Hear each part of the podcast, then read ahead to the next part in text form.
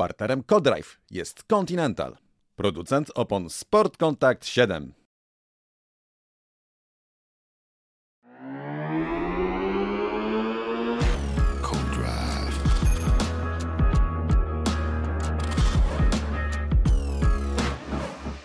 26 luty, luty podkuj buty, no chyba, że tak jak ja jesteście w tropikach, to wtedy nic nie trzeba podkuwać, bo kto widział, żeby podkuwać japonki albo inne klapki, gadam już głupoty, bo jestem tak bardzo podekscytowany tym, że widzimy się w Kodrive numer 48. Wraca Formuła 1, czyli wraca też waszej ulubieni Tres Amigos, Aldona Marciniak, która ma bardzo piękną bluzę, proszę pokazać bluzę i się przywitać ładnie. Dzień dobry, zostawcie mnie w spokoju, wiem co robię. Kimi Raikkonen. I jest też Cezary Gutowski, z którym przez ostatni miesiąc na pewno słyszałem się częściej niż z moją własną matką. Dzień dobry, Czarku. Dzień dobry, Maksiu. A jak? Czy dojadasz obiadki? Ziemniaczki? Chociaż No, akurat, zjedz. dziś, akurat dziś z tym słabo, dziś z tym słabo, dużo stresu przed podcastem, mamo. E, słuchajcie, ale dzisiaj tematów, a tematów dzisiaj będzie się działo. Po pierwsze, czy Red Bull już wygrał ten sezon i czy warto włączać telewizor w sobotę, bo inni są jakoś dziwnie zrelaksowani. Po drugie, co my zrobilibyśmy z Christianem Hornerem? E, zdrada i zmiana dziesięciolecia, czyli czy Hamilton wybrał dobrze i czy Ferrari wybrało dobrze? Francuska komedia, czyli Alpine, najgorsze we wszystkim. I to chyba tak totalnie najgorsze. Do tego kierowcy bojkotują media, a na koniec porozmawiamy sobie o Formule 3 i Łeku, czyli Robercie Kubicy Ferrari. Ale zanim to wszystko, to jeszcze parę rzeczy. Po pierwsze, witamy na naszym kodrive'owym pokładzie, chociaż to nie jest statek, jak na, w, w, w naszym kod... Dobra, zostawiam to. W naszym kodrive'ie nowego partnera programu, e, producent opon premium Continental. Cześć Continental! E, Czarek, opowiedz jak to się stało, że, że... Jak to się stało? Po pierwsze, z radością witamy na pokładzie tak wspaniałego partnera jak Continental, czyli po prostu markę topową, jeśli chodzi o produkcję opon. Jest to dla nas super fajne skojarzenie. E, A to się zaczęło tak, że po prostu byłem zaproszony e, na jazdy na torze wyścigowym Mercedesami EMG i to była prezentacja opon. e, Continental Sport Contact 7. Okazało się, że nie jest to produkt, który trzeba mi przybliżać, dlatego że sam używam opon Continental już od dawna. Najpierw miałem w mojej Hondzie w Tajperze szóstki, a potem jak się pojawiły nowe siódemki, to kupiłem nowe siódemki po prostu, dlatego że to były bardzo dobre opony, te szóstki, więc siódemki jeszcze lepsze.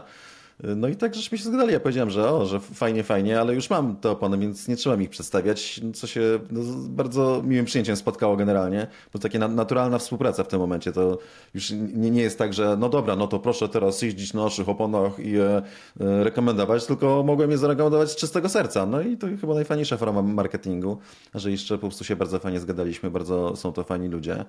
To, to było takie naturalne połączenie. Tak do tego doszło, tak to się wydarzyło. A czy będą jakieś konkursy związane z naszym nowym partnerem? A tak, będzie konkurs y, zrobiony z Continentalem i no jeszcze mają być linki y, z kodami rabatowymi, czy po prostu takie no, sprzedażowe, tak więc y, będzie dużo jeszcze takich bonusów dla, dla naszych widzów związanych z tym, że, mm, że współpracujemy takich już doraźnych. Bardzo się cieszymy i witamy jeszcze raz. A teraz e, mała niespodzianka. Proszę bardzo, posłuchajcie, a ci, którzy nas oglądają, zobaczą też e, pokaz slajdów.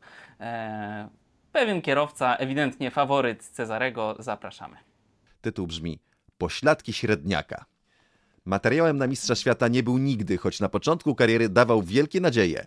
Prysły, gdy po przejściu do Mercedesa sam ustawił się w roli pazia u boku Louisa Hamiltona, lecz nawet wtedy, gdy od czasu do czasu zdobywał pole position i wygrywał wyścig, z pewnością starał się bardziej niż teraz. W końcu jednak Valtteri Bottas dorównał do poziomu swojej ekipy. W dół. Od czasu do czasu błyśnie na torze, ale więcej widać go w padoku. Dzięki czapce, rybaczce, ekscentrycznej fryzurze, wąsom i postawie luzaka. Największe wrażenie Finn robi tak naprawdę poza torem. Na przykład pokazując gołe pośladki na Instagramie, co doprowadziło do stworzenia kalendarza, na którym w różnych pozach i plenerach obnaża dolną partię pleców. Przychód ze sprzedaży przeznaczono na cele dobroczynne. Doskonale wie, że we współczesnej F1 ważniejsza od umiejętności wyników jest popularność w mediach społecznościowych. Czas wolny zazwyczaj spędza w Australii, skąd pochodzi jego ukochana Tiffany Cromwell, kolarka szosowa. Podobnie jak Jules Winfield z filmu Pulp Fiction jest wegetarianinem, bo jego dziewczyna jest wegetarianką, taki Bottas stał się w ostatnich latach zapalonym kolarzem. W F1 debiutował w 2013 roku w Williamsie jako obiecujący junior i mistrz kategorii GP3 i z miejsca pokonał doświadczonego kolegę z ekipy, Pastora Maldonado. W 2014 roku zajął fantastyczne czwarte miejsce w mistrzostwach kierowców, pokonując nowego, ale znacznie bardziej doświadczonego kolegę w składzie, Felipe Masse. Felipe na tamtym etapie już był jakby cieniem samego siebie z najlepszych lat kariery, ale jednak był to Felipe Massa i Waltery miał mega mocne wejście do Formuły 1.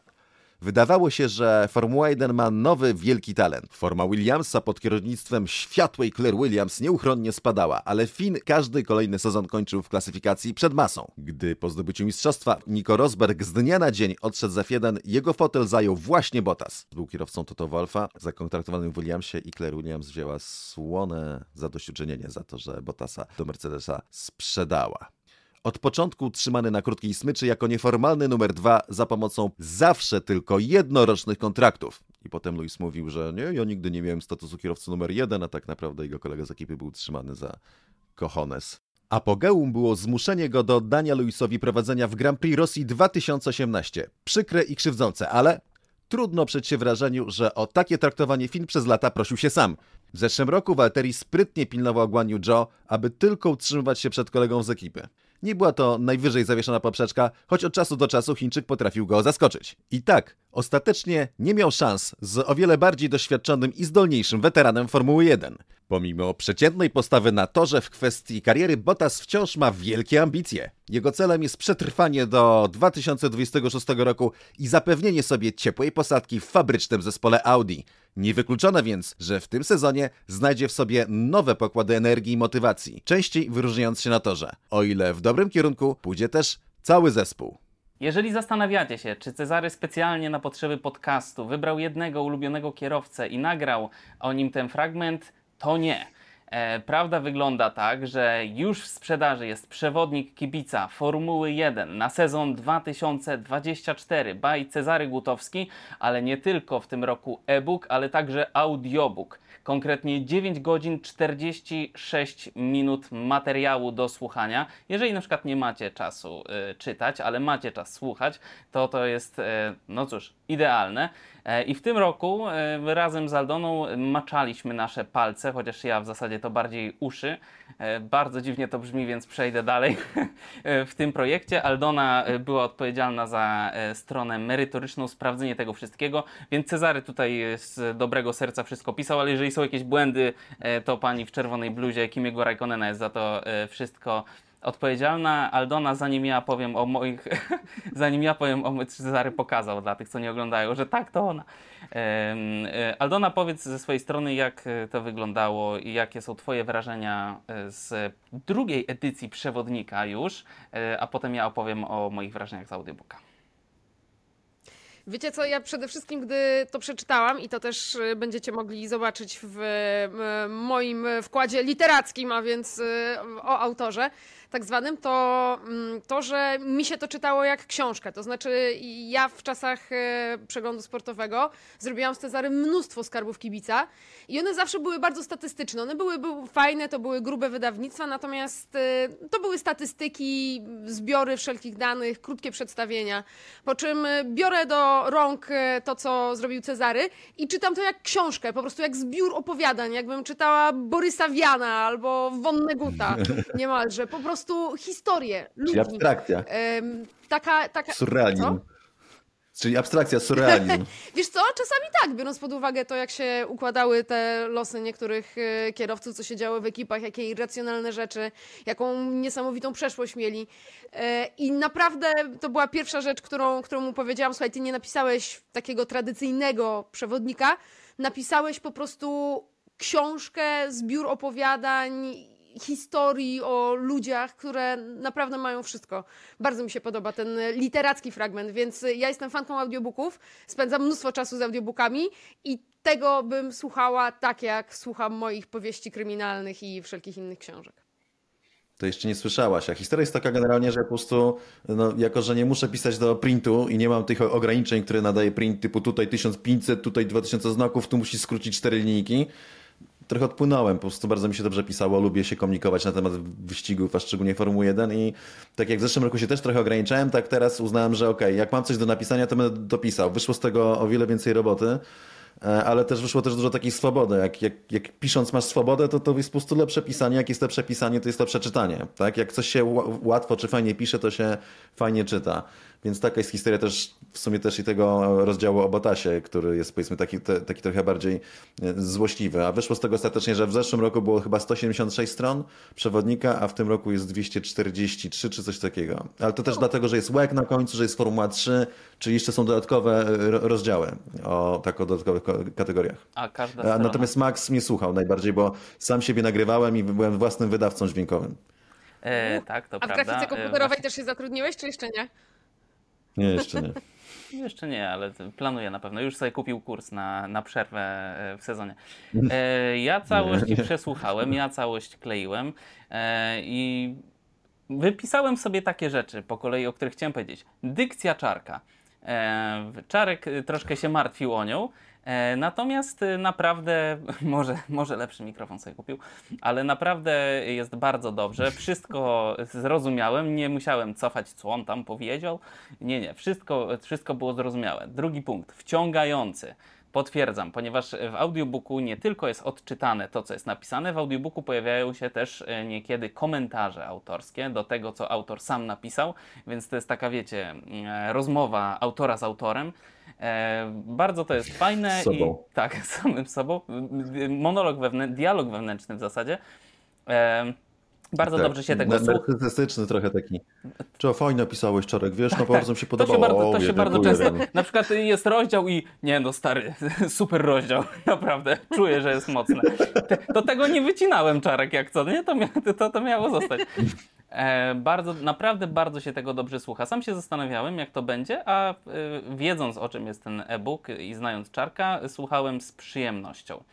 E, dlatego bardzo polecamy, żeby to sobie odsłuchać. E, naprawdę myślę, że w drodze do pracy albo czekając na przykład na jakiś nocny wyścig, kiedy nie wiadomo co ze sobą zrobić, można sobie press play i taki wiecie, czarek na dobranoc. O, może tak to będziemy reklamować. Czarek na dobranoc. E, przewodnik e, e-book, proszę. Tak, ja chciałem powiedzieć, że to była w ogóle niezła przygoda dla mnie. Miałem dużo takich obaw, e, ale jak, jak tylko zacząłem, okazało się, że jest to bardzo przyjemna praca. Co prawda, potem zacząłem wyłapywać pewne rzeczy, typu na przykład, że e, mój mikrofon wywołuje takie, nie wiem, czy słychać takie, może nie jak smok, ale że po prostu jak się wargi rozlepiają czasami, się lekko zamią, to takie i na wykresie jest taki jeden dziubek. Więc potem część tych rzeczy czyściłem, część e, Max to czyścił, było takich kilka niuansów, czasami po prostu o, chyba za szybko czytam. Natomiast najważniejsza przygoda to była taka, że nagle zdałem sobie sprawę, że sąsiedzi jakoś głośno za ścianą telewizor puszczają i patrzę, jest tam 12.40 wieczorem, pierwsza nad ranem i zdałem sobie sprawę, że chyba mnie słychać po prostu. Chyba, chyba sąsiedzi znienawidzili Formułę 1. E, I wtedy zdałem sobie sprawę, że muszę jednak inne pory nagrywania ustalić, że po ciszy nocnej może jednak lepiej już nie. Ale jak jest tam pod koniec ciszy o Formule 3 na przykład, to już trzeba było, na, to była końcówka, to no, mu, mu, po prostu musiałem nagrywać niezależnie od pory, więc jak tam jest trochę przyciszone, ale tam jest z kolei najwięcej anegdot w ogóle przy tej Formule 3, takich z przeszłości, jak jeździliśmy na wyścigi Roberta Kubicy, jeszcze z Mikołajem, e, to tam jest taki, już takim spokojniejszym głosem powiedziane raz, że już głos mam zrypany po przeczytaniu tych 10 prawie godzin, a dwa, że no, żeby sąsiad mi znowu telewizora nie włączał. Ej, to jest 10 teraz... godzin audiobooka? 9,46. Widać, kto mnie słuchał we wstępie, no dobrze. Książka. Trzeba sprawdzić internet, czy tam nie latają jakieś, wiesz, nielegalne przez ścianę nagrane fragmenty, bo może faktycznie któryś wyczuł okazję. No, przez szklankę. Mm, przewodnik kibica Formuły 1 na sezon 2024 już jest w sprzedaży na stronie cezarygutowski.pl. Zapraszamy. Pewnie wszyscy, którzy nas słuchają, oglądają, już dawno mają, co ja w ogóle reklamuję. Na pewno już wszyscy kupili, ale jeżeli ktoś się jeszcze zdarzył, że nie, to, nie. to, to zapraszamy. To tak nie działa. Ja się już dowiedziałem w zeszłym roku, że trzeba mówić, mówić, mówić, przypominać, bo ktoś będzie przekładał i tak dalej, potem zapomni, więc trzeba codziennie na molnie każe, a czy ty już kupiłeś przewodnik kibica Formuły 1? Czy ty już kupiłeś mój Dzień przewodnik? Mm, ale przechodzimy do tego, dlaczego się tu spotkaliśmy. Oprócz przewodnika, oprócz tego partnera, to odbyły się też testy przedsezonowe w Bahrajnie przed sezonem 2024 I te testy były troszkę inne niż wszystkie. Czarku, proszę rozwiń tę myśl. Znaczy raz, że przebieg test w ogóle nie do końca się to czasami da ująć słowami, nie? Nie da się dwa razy wejść do tej samej rzeki i Pantarei, więc wiadomo, że nic się nie będzie powtarzało, ale one były wyjątkowe dlatego, że z jednej strony mieliśmy tego Red Bulla, który na początku zrobił szał tymi rozpanowaniem samochodu, że James Allison powiedział, że chciałby zobaczyć chętnie co jest pod pokrywą, bo cały czas nie, James Allison, szef techniczny Mercedesa, bo cały czas nie jest w stanie rozkminić, co oni tam pokombinowali, że te wloty są w takich dziwnych miejscach, a już szczególnie te wloty są te na pokrywie silnika z tyłu za tym, za halo, zaraz w tej takiej rynience, co jest zrobiona w ogóle w pokrywie silnika od góry. E, więc, więc nie wiadomo do końca, co tam Red Bull wykombinował. Nie wiem, może kompletnie chłodnicę, będą się chłodzili tylko tym powietrzem wrzucanym. No, żartuję, tak, tak, pewnie nie, e, tak pewnie nie jest. Więc to był taki ten element zaskoczenia, ale z drugiej strony, a druga rzecz taka, że wszyscy mówili, że no to tutaj Red Bull jest faworytem, Red Bull jest pierwszy, ale jak popatrzeć nie tylko na to, posłuchać co mówią, ale popatrzeć na ich miny, język ciała, to w Mercedesie nie było jakiejś tam bidy czy marudzenia. Było raczej e, radość, że udało nam się w końcu zrobić bolid, który kierowcy mogą normalnie prowadzić e, i taki dużo pewności. Są podejrzenia, że Mercedes mocno ściemniał podczas tego, tych testów i w trybie wyścigowym jest bardzo dobry, muszą popracować nad tempem kwalifikacyjnym. Tak, tak, Maksiu? E, widziałem bardzo dużo memów, bo w pewnym momencie zaczęło się wysypywać to, że Red Bull jechał na 30% silnika, Ferrari coś tam, Mercedes y, na ustawieniach low engine coś tam i ludzie zaczęli pisać, że Ferrari podobno jechało bez silnika z oponami pożyczonymi z niższej serii i nie chcieli wszystkiego pokazać tak. i tak dalej. Bardzo mnie to rozbawiło. Na wstecznym. Tak, o właśnie, i na wstecznym. Na wstecz, Ferrari idzie na wstecznym. Ferrari też bardzo dużo takiego e, pozytywnego nastroju. Myślę, że Aston Martin mocno ściemniał takim sensie, że tutaj Fernando powiedział, że nie będzie aż tak dobrze, ale ponoć miał bardzo dobrą symulację e, wyścigu ostatniego dnia, więc mimo tego, że ten Red Bull jest faworytem, a szczególnie Red Bull Maxa Verstappena, bo Perez z tego co niektórzy wyliczali tracił nawet 7 dych do, do Verstappena, jeśli chodzi o jego tempo, czyli takie było to jego regularna strata, czyli to by zaznaczało, że już by był jakby jeden Red Bull byłby w zasięgu, to że nawet jeżeli ten sezon zacznie się od y, dominującego zwycięstwa y, Verstappena, ujął Aleksander Albon, że będzie wyrobi sobie 25 sekund przewagi, pod koniec zjedzie po nowe opony i walnie rekord okrążenia, y, okrążenia generalnie, pobije na torze, to ja bym jeszcze jakby nie regulował odbiorników. Włączyłbym się jeszcze w kilku kolejnych wyścigach, bo znaczy powiem tak, coś, co powtarzam, ale, ale myślę, że warto. Niezależnie od tego, czy się ktoś zbliży do Red Bulla, czy nie, mistrzem świata będzie pewnie Verstappen, tylko dlatego, że ma najlepszą powtarzalność. Alonso mógłby mu ewentualnie dopiec w tym względzie, ale wątpię, że będzie w stanie. Więc tak czy inaczej byłby mistrzem świata. Natomiast y, tutaj się walka rozchodzi o to, czy ktoś inny będzie wygrywał wyścigi, czy będziemy mieli weekendy, podczas których faktycznie będzie słabszy Red Bull i będziemy mieli zespoły, które będą Mercedes, Hamilton, głównie Leclerc, Ferrari czy, Y, czy Sainz, po prostu ja bym nie tracił nadziei raz, a dwa cały czas będę, to nie jest teza, to jest prawda. Jako, że oglądam Formułę 1 od, 1992 roku, gwarantuję wszystkim osobom, którym się wydawało, że zeszły sezon był nudny, że nie był nudny, był ultra ciekawy. Jakby zauważyć, że poza Maxem Verstappenem jest jeszcze 19 samochodów, tam się strasznie dużo działo. I akurat to moim zdaniem w tym roku będzie gwarantowane, że będzie dalej się dużo działo. Tak, ja przed, tymi, e, przed tym pierwszym wyścigiem mam takie mocne poczucie, że tak naprawdę nic nie wiem i jestem bardzo podekscytowany, mimo że ten Red Bull, może to po prostu dlatego, że nic nie wiem e, i nie umiem odczytywać tych wyników, ale, e, ale, ale mam jakąś taką w sobie ekscytację, możliwe, że zostanie ona przekreślona od razu na początku, ale może nie.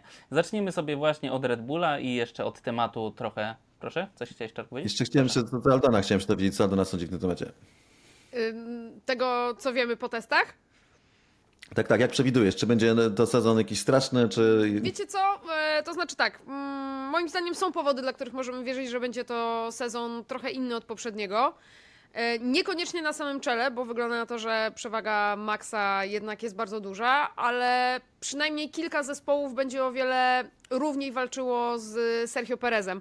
I to jest też kwestia tego, że jesteśmy w trzecim roku tych regulaminów. I fajnie o tym mówił James e, Allison, że te samochody są już bardzo blisko sufitu swoich możliwości i swojej prędkości w ramach tych regulacji z efektem przypowierzchniowym i tak dalej. I Red Bull ma o wiele mniej do, do zyskania w porównaniu z zeszłym sezonem. Inne zespoły ma, mogą zrobić ten krok o wiele większy.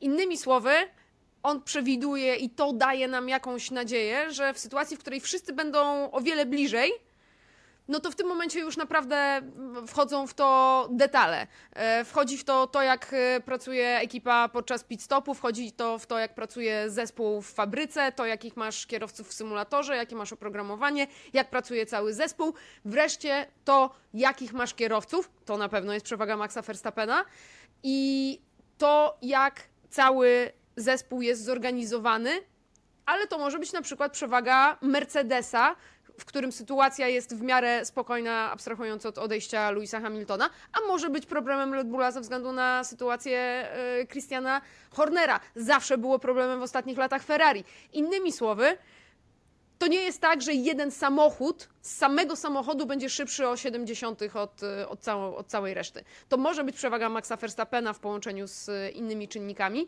ale generalnie naprawdę na każdym polu trzeba będzie operować perfekcyjnie, bo na każdym polu będzie można zrobić różnicę w tym roku. A czy nie jest tak, że Red Bull zrobił też ruch trochę wyprzedzający, bo o tym mówił Adrian Newey, że oni wiedzieli, że wszyscy będą ich kopiować i dlatego musieli zmienić te koncepcje i zrobić tak radykalne zmiany, te wcięcia, ale też te wszystkie trzy wyloty, trzy wloty powietrza zamiast normalnie regularnego jednego, jak robią inni, właśnie dlatego, żeby jakby jeszcze wyjść na wyższy level i, i nie dać się łapać, tak? W sensie, żeby wyjść z tego zasięgu DRS, mówiąc w skrócie. Ładnie, Y, piękna metafora, Czarku. E, no, natomiast jest jeszcze jedna, jedna rzecz, fajne, fajne zestawienie przygotował e, The Race e, i to już będzie moje ostatnie zdanie tytułem wstępu do um, przejścia e, przez e, każdy zespół, e, który właśnie dowodzi, że ta stawka się zbliża. Oni zrobili taką metodologię. Bierzesz wszystkie wyścigi i najlepszy czas każdego zespołu z danego weekendu. I porównujesz stratę, oczywiście por- porównujesz ją procentowo, nie porównujesz w sekundach, no bo sekunda na torze SPA, który ma 7 km, waży zupełnie inaczej niż sekunda na bardzo krótkim Red Bull Ringu. Więc porównujesz stratę procentową. I o ile w momencie, w którym weszliśmy z tymi nowymi regulacjami, ta strata ostatniego do pierwszego zespołu wynosiła 2,6%, o tyle rok temu już 1,6%. E, Więc to jest naprawdę bardzo, bardzo duży skok. E, Ile to może znaczyć w przełożeniu na sekundy? No, jeżeli sobie weźmiemy okrążenie, które ma minutę 20, to tak mniej więcej standardowo, to to by była 1,4 sekundy między pierwszym a ostatnim e, zespołem. Więc to się naprawdę, to się zbliża i w tym roku można wierzyć i moim zdaniem też testy na to wskazują, że będzie bliżej niż rok temu. Bardzo Musi dziękuję być. za tę analizę. E, Boże, jakbym nie... Dobrze, Czarku, że e, tutaj wyrwałeś mnie z mojego monologu, jakbyś mnie nie zapytali, tyle pięknych słów padło. I ty taka, to taka dobra analiza. Strasznie mi głupio teraz. E, Red Bull, wracamy.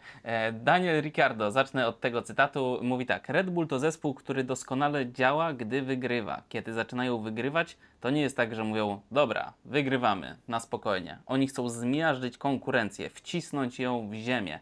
Rok temu dominowali, a w tym pokazali najbardziej ulepszony samochód ze wszystkich w stawce. Chodziło mu o najwięcej wprowadzonych zmian. To jest to, co powiedziałeś, Czarku, że, że może oni chcieli, po prostu wiedzieli, że coraz łatwiej będzie innym ich dogonić, więc musi, wiedzieli, że musieli zdecydować się na jakiś e, mocniejszy krok. O Red Bullu już Szarek wspominał o Jamesie Allisonie, który by chciał zapuścić żurawia w podpokrywę e, bolidu Red Bulla.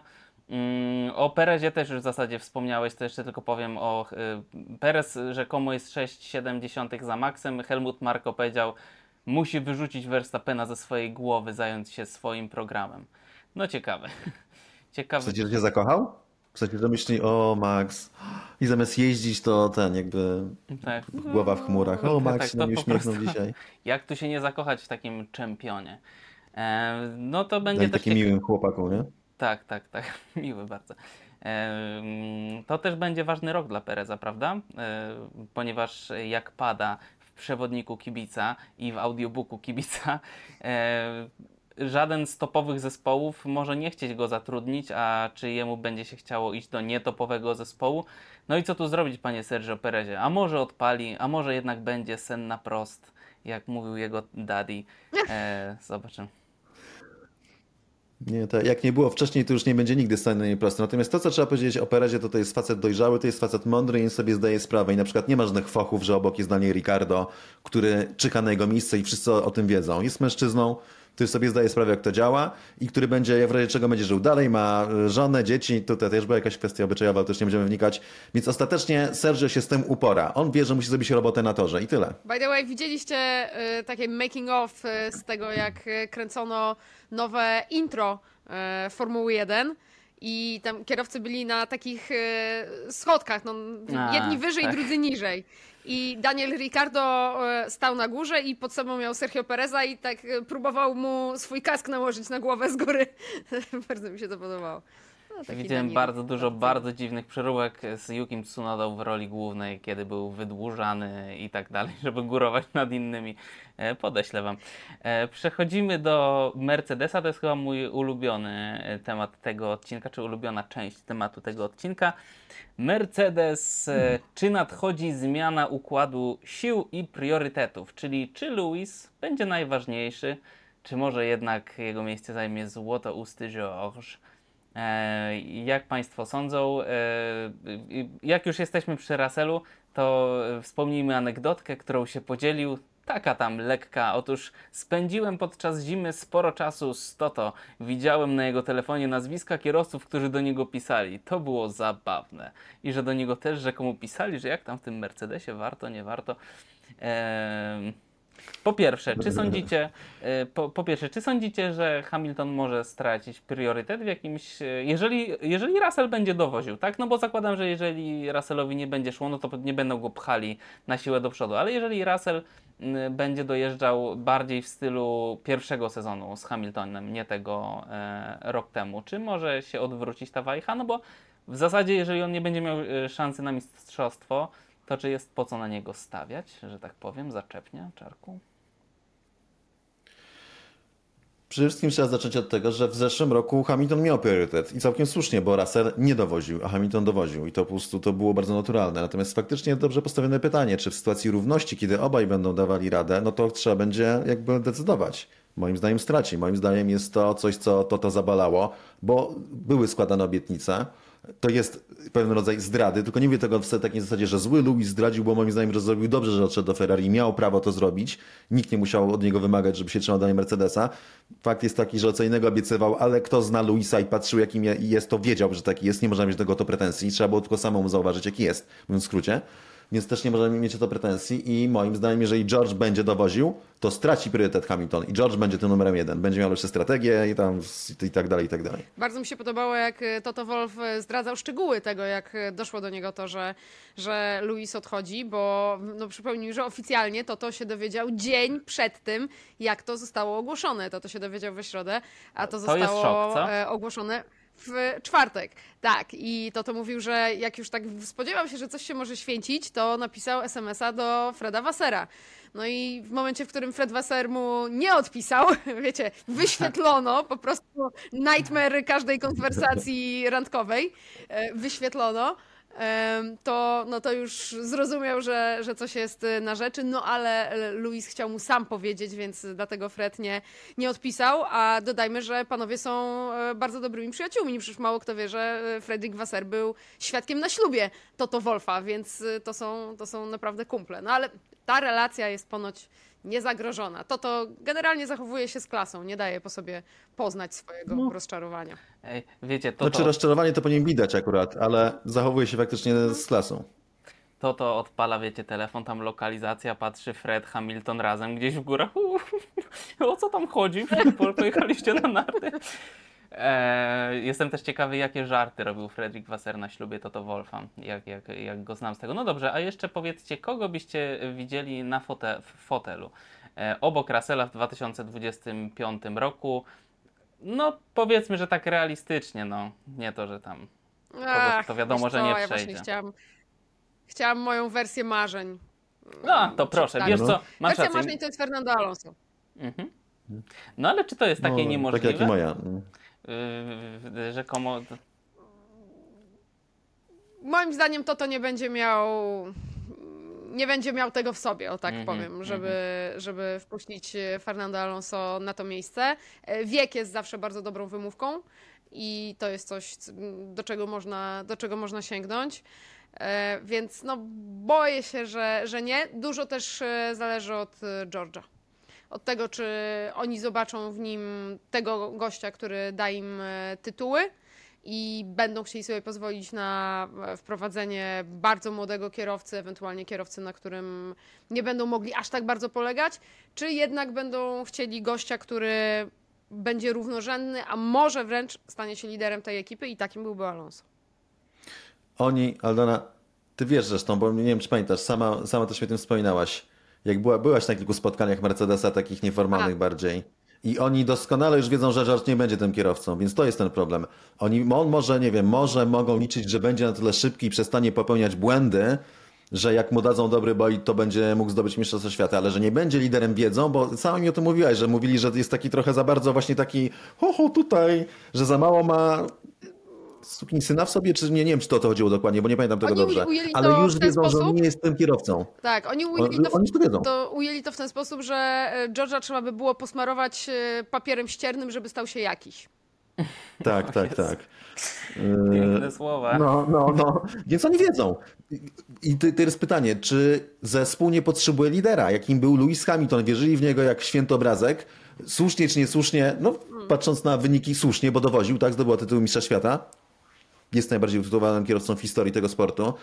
W Georgia tak nigdy nie uwierzą po prostu. Nie, nie uwierzą, bo nie traktują go wystarczająco poważnie, więc on już, już wiadomo, że nie wypełni luki po Lewisie Hamiltonie. Więc to jest tylko kwestia tego, czy Mercedes i ludzie z Mercedesa potrzebują prawdziwego lidera, który ten team pociągnie, czy jednak są na tyle silni strukturalnie, że sami stworzą te struktury i odbudują bolid bez konieczności wiary, utrzymywania tego kultu jednego kierowcy i po prostu mając dwóch bardzo dobrych kierowców, z których będą wiedzieli, że jak im dadzą wystarczająco dobry bolid, to będą mieli mistrzostwo świata.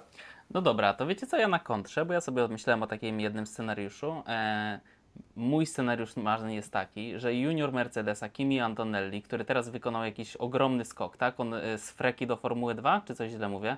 Proszę mnie, e, proszę mnie zweryfikować. Co, Horner? Nie, Kimi Antonelli. Nie.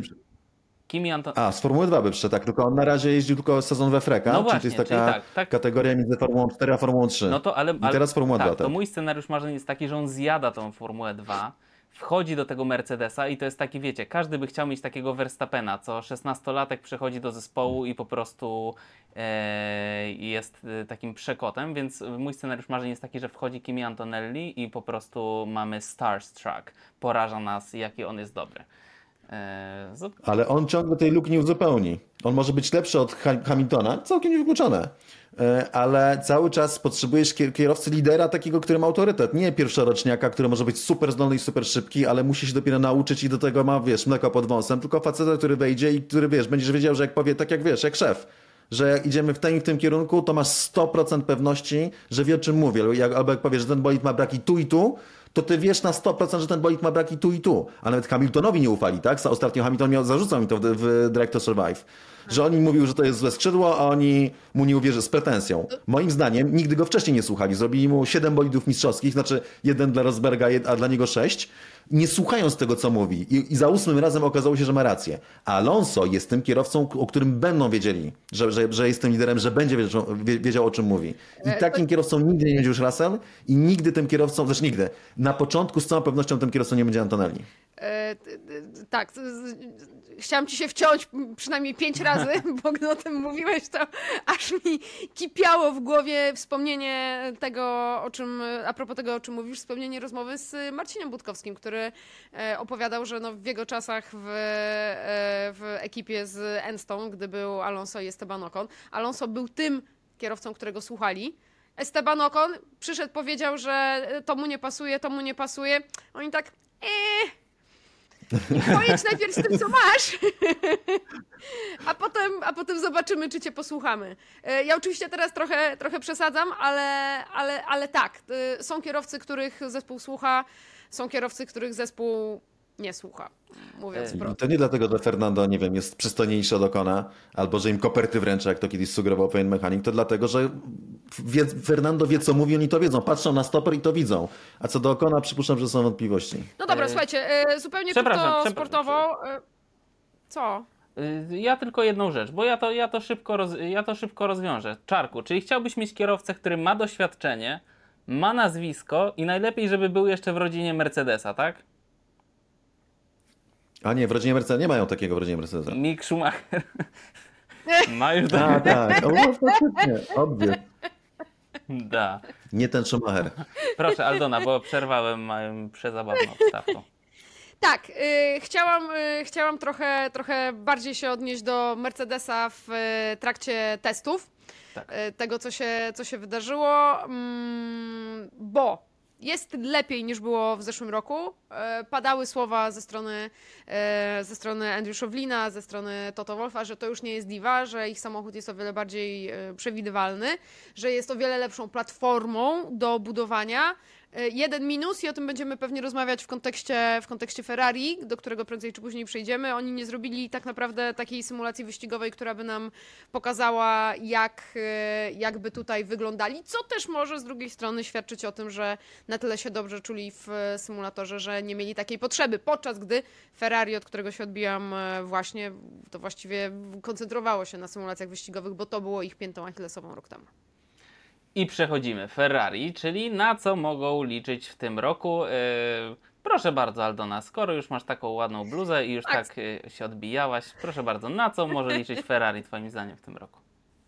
Cudownie, że mówisz. Otóż, wyobraźcie sobie, że Ferrari, e, Ferrari miało naprawdę bardzo dobre tempo wyścigowe i to jest ważne, bo to jest zespół, który w zeszłym roku wyhaczył 7 pole position. Tylko zdobył z tego tylko jedno zwycięstwo. E, Gdy come Sunday, nie zostawało z tego tempa mm, nic, jeżeli Przyjdź chodzi o, o długie przejazdy. Więc więc było wiadomo, że to jest, e, że to jest ich, e, ich słabość i coś, nad czym muszą pracować, i dlatego widzieliśmy ich w tych przejazdach wyścigowych. Drugiego dnia chyba e, Sainz zrobił. Mm, I to wyglądało naprawdę, naprawdę bardzo dobrze, i to jest powód do optymizmu. To jest powód do optymizmu dla tych, którzy chcą e, szukać e, szans na pokonanie Maxa Verstappena w e, tym sezonie.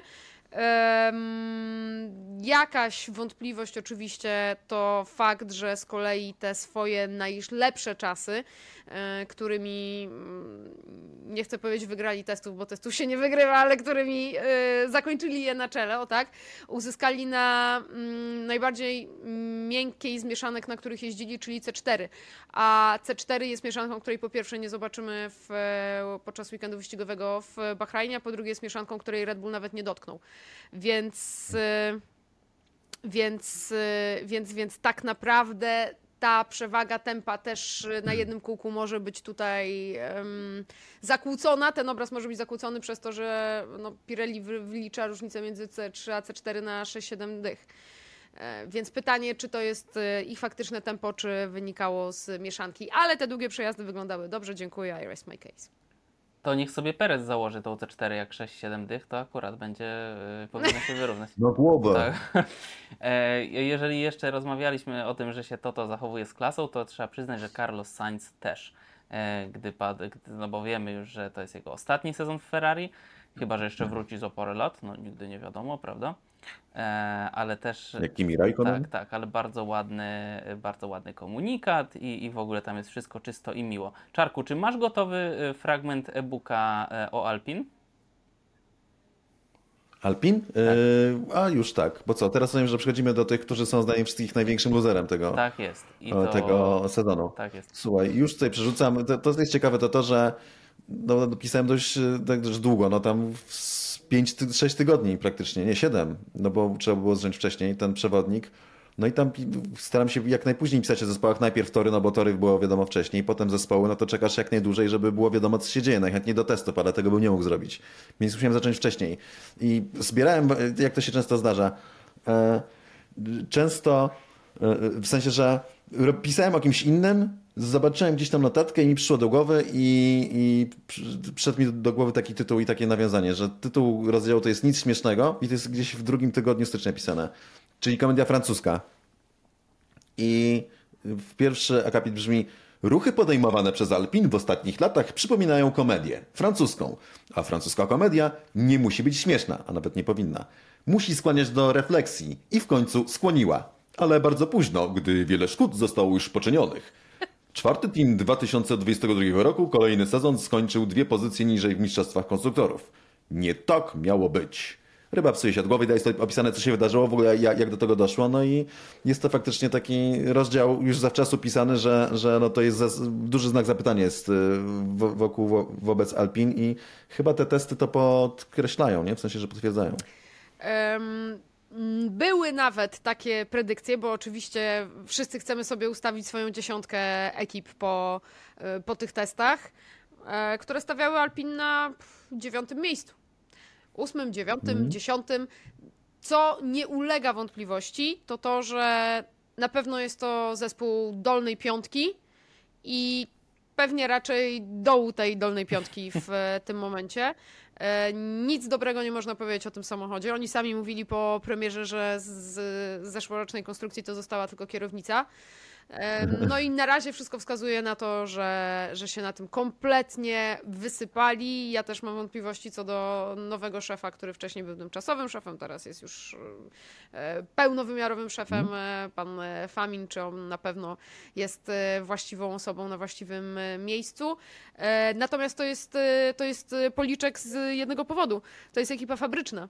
Kompletnie inne oczekiwania masz względem Hasa, względem e, Stejka, em, no nawet Steak, no, Steak No, Kick tak, Zauber i tak, tak, tak, dalej. tak, tak, tak. Nawet, nawet względem Williamsa, który jest ekipą z, z ogromnymi historiami, ale było nie było ekipą prywatną. To jest zespół fabryczny. Oni powinni walczyć z McLarenem, oni powinni walczyć z Mercedesem, Ferrari, oni powinni być tam na górze. E, A absolutnie nic nie wskazuje na to, żeby, żeby w ogóle mogli się zakręcić obok podium, na którym w zeszłym sezonie dwa razy stanęli. Podsumowując, ani to wygląda ten bolid, ani to jeździ. E, Wróble w Bahrajnie ćwierkają, że podobno już e, wysokiej rangi menedżerowie odpowiedzialni za projekt samochodu są na wylocie, że podobno jest tak źle. I jakoś tak jak znam z doświadczenia to Alpin i co tam się lubi dziać, to chyba nie będzie tak jak z McLarenem, że nagle odpalą, bo nagle e, zrobią coś e, dobrze. Ale wspomniałaś o kierownicy, że tylko ona została i to jest jedna rzecz, która na pewno nie została w Williamsie, czyli naszym najle, naj, no, następnym zespole. Uwaga, po wielu, wielu latach, e, trzy lata, tak, po odejściu Claire Williams, ym, udało się zmienić kierownicę na taką, jaką mają wszyscy. Dla tych, co nie wiedzieli. Ja e, myślę, że po prostu James Vowles ukradł z Mercedesa, wiecie? Po Już prostu. miał dość po prostu i, i zabrał z ze sobą. któregoś roku. E, Dla tych, co nie wiedzą może, e, Williams jako jedyny samochód w stawce nie miał ekraniku z informacjami na kierownicy, tylko był przyczepiony przed kierownicą w bolidzie. Teraz już tak jak wszyscy ma pad do PlayStation 4 wsadzony tam, który w sensie tak, tak wygląda. Więc gratulacje Williams. Przy e, Williamsie mam taką ciekawą notkę, że fatalna forma Alpiny szansą na utrzymanie wyższej pozycji Williamsa. E, No cóż, na to wygląda.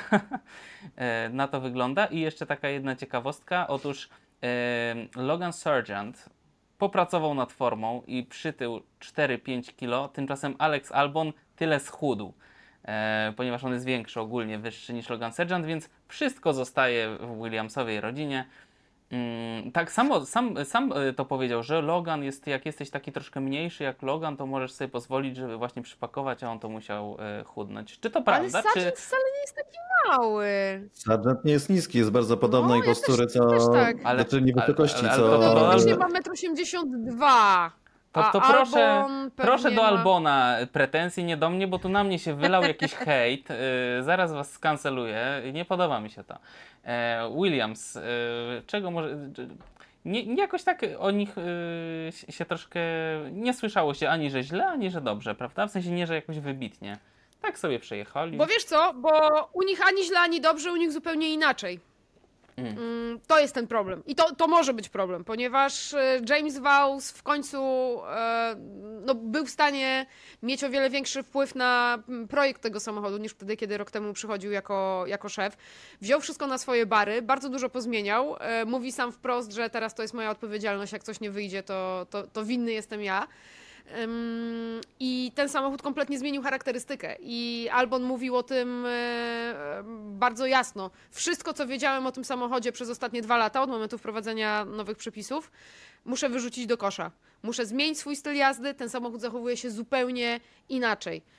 Lepiej, ale zupełnie inaczej. Więc y, ja bym tak na początku jeszcze tego Williamsa nie hypowała, bo kierowcy muszą się do tego przyzwyczaić. Mówiąc kierowcy, mam na myśli kierowcę oczywiście, czyli Alexa. Ja przed chwilą sprawdziłem w przewodniku, że Logan ma 182 cm faktycznie wzrostu, natomiast co do Logana to mi się rzuciło w oczy, bo on tak, wiecie, przypakował i mówią, że, tutaj, że on tak nabrał po prostu tężyzny. Nie wiem, nie widziałem go bez koszulki, mówiąc w skrócie, ale dla mnie to jest trochę taka różnica, tym się od razu skojarzyło jak Legolas e, pomiędzy Władcą Pierścieni a prequelem, czyli Hobbitem, nie? Że tak nagle Poczekaj, zmężniał, sprawdzam. nie? Powinno pójść w drugą stronę, jakby. Wagę Co? Orlando Bluma między. Bo powinno chyba pójść w drugą stronę. Nie, nie, nie kojarzysz, jak wyglądał Legolas w tym, w pierwszym... No tak, ale, Nie, był, ale już by- wiem, jak był- wygląda Logan Sargent bez koszulki. Był dobre 18 lat starszy, tak? Czy, czy ileś jednak Orlando Bloom, więc może po prostu takie wiecie, nabrał troszkę. I dobre 8 kg cięższy. s- Są, O są kurde. tacy, co wyglądają Beefcake. gorzej na pewno. O kurde, Aldona, powiem ci, że naprawdę teraz jak go zobaczyłaś, to się zastanawiam, czy nie zmienić orient... e, Nie, ważne. Myślałem, że powiesz trenera. Nie, to jeżeli to jest to, Nie, świetnie to jest to, wygląda. to szacuneczek w takim E, razie. Loganie Sergeancie Wow. wyglądasz e, wspaniale, no naprawdę. E, szacunek. Wy Przechodzimy tam da- kontynuujcie. Przy, a, a, a Luna sobie jeszcze popatrzy, jakie tam na Google Grafiko, e, tryb prywatny przeglądania. No E, przechodzimy do McLarena. E, Czarku, czy masz gotowy Teammate Wars z przewodnika o McLarenie? To jest też e, coś, co było w, zeszłym, w, zeszłej edycji, jest też w tej. Przeczytasz nam? Mam, mam. To jest też taki moment. y, Podobnie jak z tym Alpin też y, pisałem na wczesnym etapie akurat ten od razu, to było pierwsze co napisałem o McLarenie to Teammate Words, bo mnie złapała refleksja. Może nie, niekoniecznie w kąpieli, chociaż jest chyba jakaś z kąpieli, natomiast generalnie zastanawiałem się kto, kto będzie wyżej, Norris czy Piastri. Ja im postawiłem znak równości, co jest bardzo ryzykowne, dlatego że tak naprawdę Norris powinien wygrać ten pojedynek wewnętrzny, ale są pewne ale i ująłem to w ten sposób. To będzie trochę dłuższe. W zeszłym roku Lando był o klasę lepszy. lub dwie. Nie, no było klasę lepszy lub dwie. W wyścigach pokonał kolegę z ekipy 17.5, a w kwalifikacjach 15.7, ale ten pojedynek rozegra się jak dobry mecz tenisowy. W głowach. E, To jest coś, czego mnie Aldona nauczyła, pokazując jak ten, y, jak tenis jest świetnym sportem, właśnie jak się wszystko dzieje w głowach, ale też e, Riccardo Ceccarelli, taki no, świetny lekarz, czasem o nim wspominam, który był między innymi e, fizjoterapeutą Roberta Kubicy, właściciel kliniki i on też mi pokazał, uwypuklił, że Formuła 1 e, i tenis to są sporty bardzo podobne do siebie, jeśli chodzi o to, jak pracuje zawodnik i głowa zawodnika, że się tyle rzeczy procentowo dzieje w głowie więcej niż nam się wydaje z akcji, mówiąc w skrócie. Więc to się będzie działo w głowach. A tu przewaga leży po stronie młodszego. Fakt, Oskar ma jeszcze wiele do nauki. Pierwszy sezon w jego wykonaniu, choć bardzo obiecujący, nie był idealny. Formuła 1 widywała lepszych debiutantów, ale umiejętności Piastriego będą jeszcze rosły wraz z doświadczeniem, podczas gdy Norris jako kierowca F1 jest znacznie bliżej swojego maksimum. Kolejna prawda. Same prawdy tutaj. Co ważniejsze, to Lando będzie pod wielką presją, to jest kluczowe, wewnętrzną. Widać to było za każdym razem, gdy biczował się publicznie za błędy w kwalifikacjach, gdy przeżywał, i słusznie, że Australijczyk wygrał w F1 już w pierwszym sezonie. Nawet jeśli sprint, to zawsze. A on w swoim piątym jeszcze nie. I to, to boli, i to jest prawda, tak nie powinno być to nigdy nie pomaga i nie pomoże w, rywaliza- w rywalizacji z facetem, który odznacza się stalowymi nerwami i jest najbardziej opanowanym kierowcą Formuły 1 od lat. I to też nie wiem, czy pamiętasz Odena kogoś w ostatnich latach, kto był bardziej, nawet Fernando jest bardziej nerwowy od niego. Zdecydowanie tak. E, przypomniało mi się teraz, że Fizio, e, taki bardzo, bardzo mm, znany człowiek z bardzo dużym doświadczeniem, porównał Piastriego do e, jednego kierowcy, z którym współpracował kiedyś do Ayrtona Senny. Pod No, proszę, no, no. mentalu właśnie. Tego opanowania. I tak, końcówka. Ponad wszystko, Piastri nic nie musi. To dopiero jego drugi sezon i już zagwarantował sobie przyszłość w Formule 1. Także Norris ma tę przyszłość zagwarantowaną, ale za każdym razem, gdy stanie przed lust- lustrem i spojrzy sobie w oczy, będzie wiedział, że Oscar może go pokonać, podczas gdy on Oscara pokonać musi dla własnego wewnętrznego spokoju. I moim zdaniem to będzie największy problem w tym właśnie ta w głowie Lando. Jeżeli wygra w głowie, to będzie wyżej, a jeżeli nie, to będzie miał, będzie w opałach. Natomiast pytanie do Was, jeżeli nie chcecie tego skomentować oczywiście, to e, co sądzicie o formie McLarena, bo tam nie ma szału i sam Norris twierdzi, że, że jest tak, że na pewno Red Bull i Ferrari są przed nimi. E, Zgoda. Natomiast No, pytanie do czego się odnosić? Czy do tego, jak McLaren skończył ostatni sezon, a wtedy oczywiście oczekiwania względem nich mm, mielibyśmy o wiele większe, czy do tego, jak zaczął poprzedni? A wtedy, a zaczął tak fatalnie, z najniższym przebiegiem spośród y, wszystkich zespołów, y, z y, awariami, fatalnym tempem. Że na pewno ten początek jest, y, jest lepszy. Natomiast y, a propos tego jeszcze chwilę o czym powiedziałeś, bo chyba to jest taka, taki duet kierowców, który nas najbardziej ekscytuje też w kontekście przyszłości. No bo nie wiem, w Mercedesie też jest ciekawie, ale już wiemy, że Lewis Hamilton odchodzi, więc ta dynamika się zmieni i tak naprawdę to jest taka najbardziej działająca na wyobraźnię para kierowców, Lando Norris i Oscar Piastri. E, Ta różnica emocjonalna jest bardzo wyraźna i było to widać w zeszłym sezonie, jak Lando na początku, gdy było tak fatalnie, totalnie zgasł. Totalnie. E, Widać było, że mu to weszło na głowę. Z kolei Oscar jest bardzo, bardzo opanowany i mi się bardzo podobało, jak e, ostatnio mówił o tym w kontekście komunikatów radiowych. Trochę chcąc, nie chcąc, dając przytyk w nos na przykład takiemu Yukiemu Tsunodzie albo coś. No bo Oscar mówi mm, coś, co my, co my oczywiście wiemy. Żeby powiedzieć coś przez radio, musisz to radio włączyć. Więc jeżeli chcesz sobie poprzeklinać i chcesz, żeby wszyscy to usłyszeli, to musisz najpierw celowo, z premedytacją i wyrachowaniem włączyć radio tylko po to, żeby powiedzieć pip, pip, pip, pip, pip, pip, pip. I on, i ja, ja też sobie te rzeczy mówię, tylko ja je mówię sobie w głowie po prostu, nie, jakby powstrzymuję się przed tym, żeby włączyć guzik tylko po to, żeby sobie poprzeklinać weter. Po co? E, I to jest coś, co, co może się stać siłą, siłą Oscara, jak już ogarnie trochę więcej rzeczy, na przykład to tempo wyścigowe, którym e, Norrisowi w zeszłym sezonie niestety ustępował. Na wielkiego kangura on sobie tak przepina. Bez Australijczykiem, to. E, e, moim zdaniem e, Piastri dojedzie Norrisa. Myślę, że McLaren może mieć powolny start, ale że się. e, Kurczę, wiecie co? Takim moim dream team, co bym chciał zobaczyć, po prostu wiecie, że chcę zobaczyć, jak świat płonie. Verstappen i Piastri w jednym zespole. Aha, jeszcze w jakimś takim dobrym. Właśnie to, że Piastri, myślę, że Piastri y, zdobył trochę doświadczenia, a ta głowa jest potężna u gościa. Naprawdę jest, y, no jest niezły. Jestem ciekawy, czy on to sobie gdzieś tam katalizuje potem, typu, wiecie, nie wiem, naparza w worek, czy on po prostu taki jest. To bardzo, naprawdę y, siła spokoju jest wielka w nim. Moim zdaniem będzie przed Norrisem na koniec sezonu. Przechodzimy dalej. Ła. Aston. Czy to troszkę zagadka? Alonso miał rzekomo y, doskonałe symulacje wyścigu podczas y, tych testów. W zeszłym sezonie doskonały początek. Alonso na podium wiele razy. Prawie że zwycięstwo w Monako, ale prawie zrobiło potężną różnicę także w tym wypadku. Czy w tym sezonie spodziewacie się, że będą też na czele grupy pościgowej? Myślę, że kwalifikacje będą trudniejsze znowu, ale ponoć też mają bardzo niskie zużycie opon, dobre tempo i mają Fernando Alonso. Wydaje mi się, najbardziej co patrzyłem pod kątem wyceny znowu tak jak typuję w przewodniku, kto będzie który i miałem duży problem z Astonem i ostatecznie przyznałem pozycję, jeśli dobrze pamiętam, 4-6, przy czym prawdopodobnie będą mieli piąte miejsce znowu w mistrzostwach. Może ich zepnie właśnie Wikarp. E, Może, jako taki czarny koń sezonu. Natomiast no, Aston gra jednym zawodnikiem. Co tu dużo mówić, tak Fernando Alonso i tyle. I co by, co, co by sobie się nie łudzić, to, to Lance, jeżeli nie będzie miał bardzo łatwego samochodu w prowadzeniu, który będzie bardzo szybki, to, ale nawet jeżeli będzie miał taki samochód, to, to czy wygra z Hamiltonem, czy wygra z Russellem, czy wygra z Leclerciem, czy wygra z Sainzem? No Symptomatyczne dla mnie było to, że ja o Strollu kompletnie zapomniałem. Przypomniał mi ten fragment Drive to Survive, co kręci, krąży po internecie, jak Norris zadał mu bardzo wysublimowane pytanie na temat jego nadgarstków po wypadku. I w ogóle mówię, a, No cytuj. Maksiu, cytuj. Ciekawa jestem, jak to, Czy... ciekawa jestem, jak to o- Nie, obejdziesz. nie, no. Czy możesz już zmieniać swoje biegi? On powiedział, że skupiam się na samochodzie. E, zostawmy to tak, e, do obejrzenia.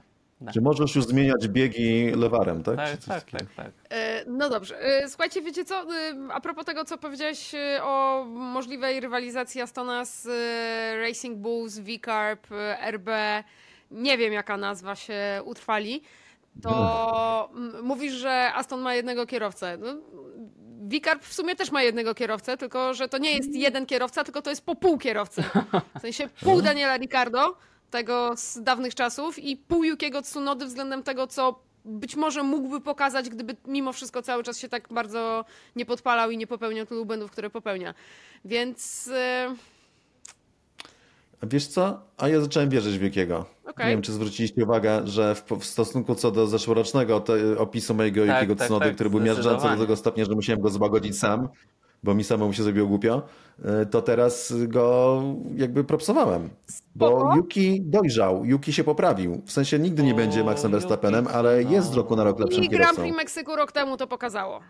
No, No tak, ale potem na przykład w Abu Zabi zrobił robotę. Kto zdobył punkty pod koniec sezonu? Ricardo czy, czy Tsunoda? Tsunoda. No to przejdźmy w takim razie do Visa Cash App e, RB.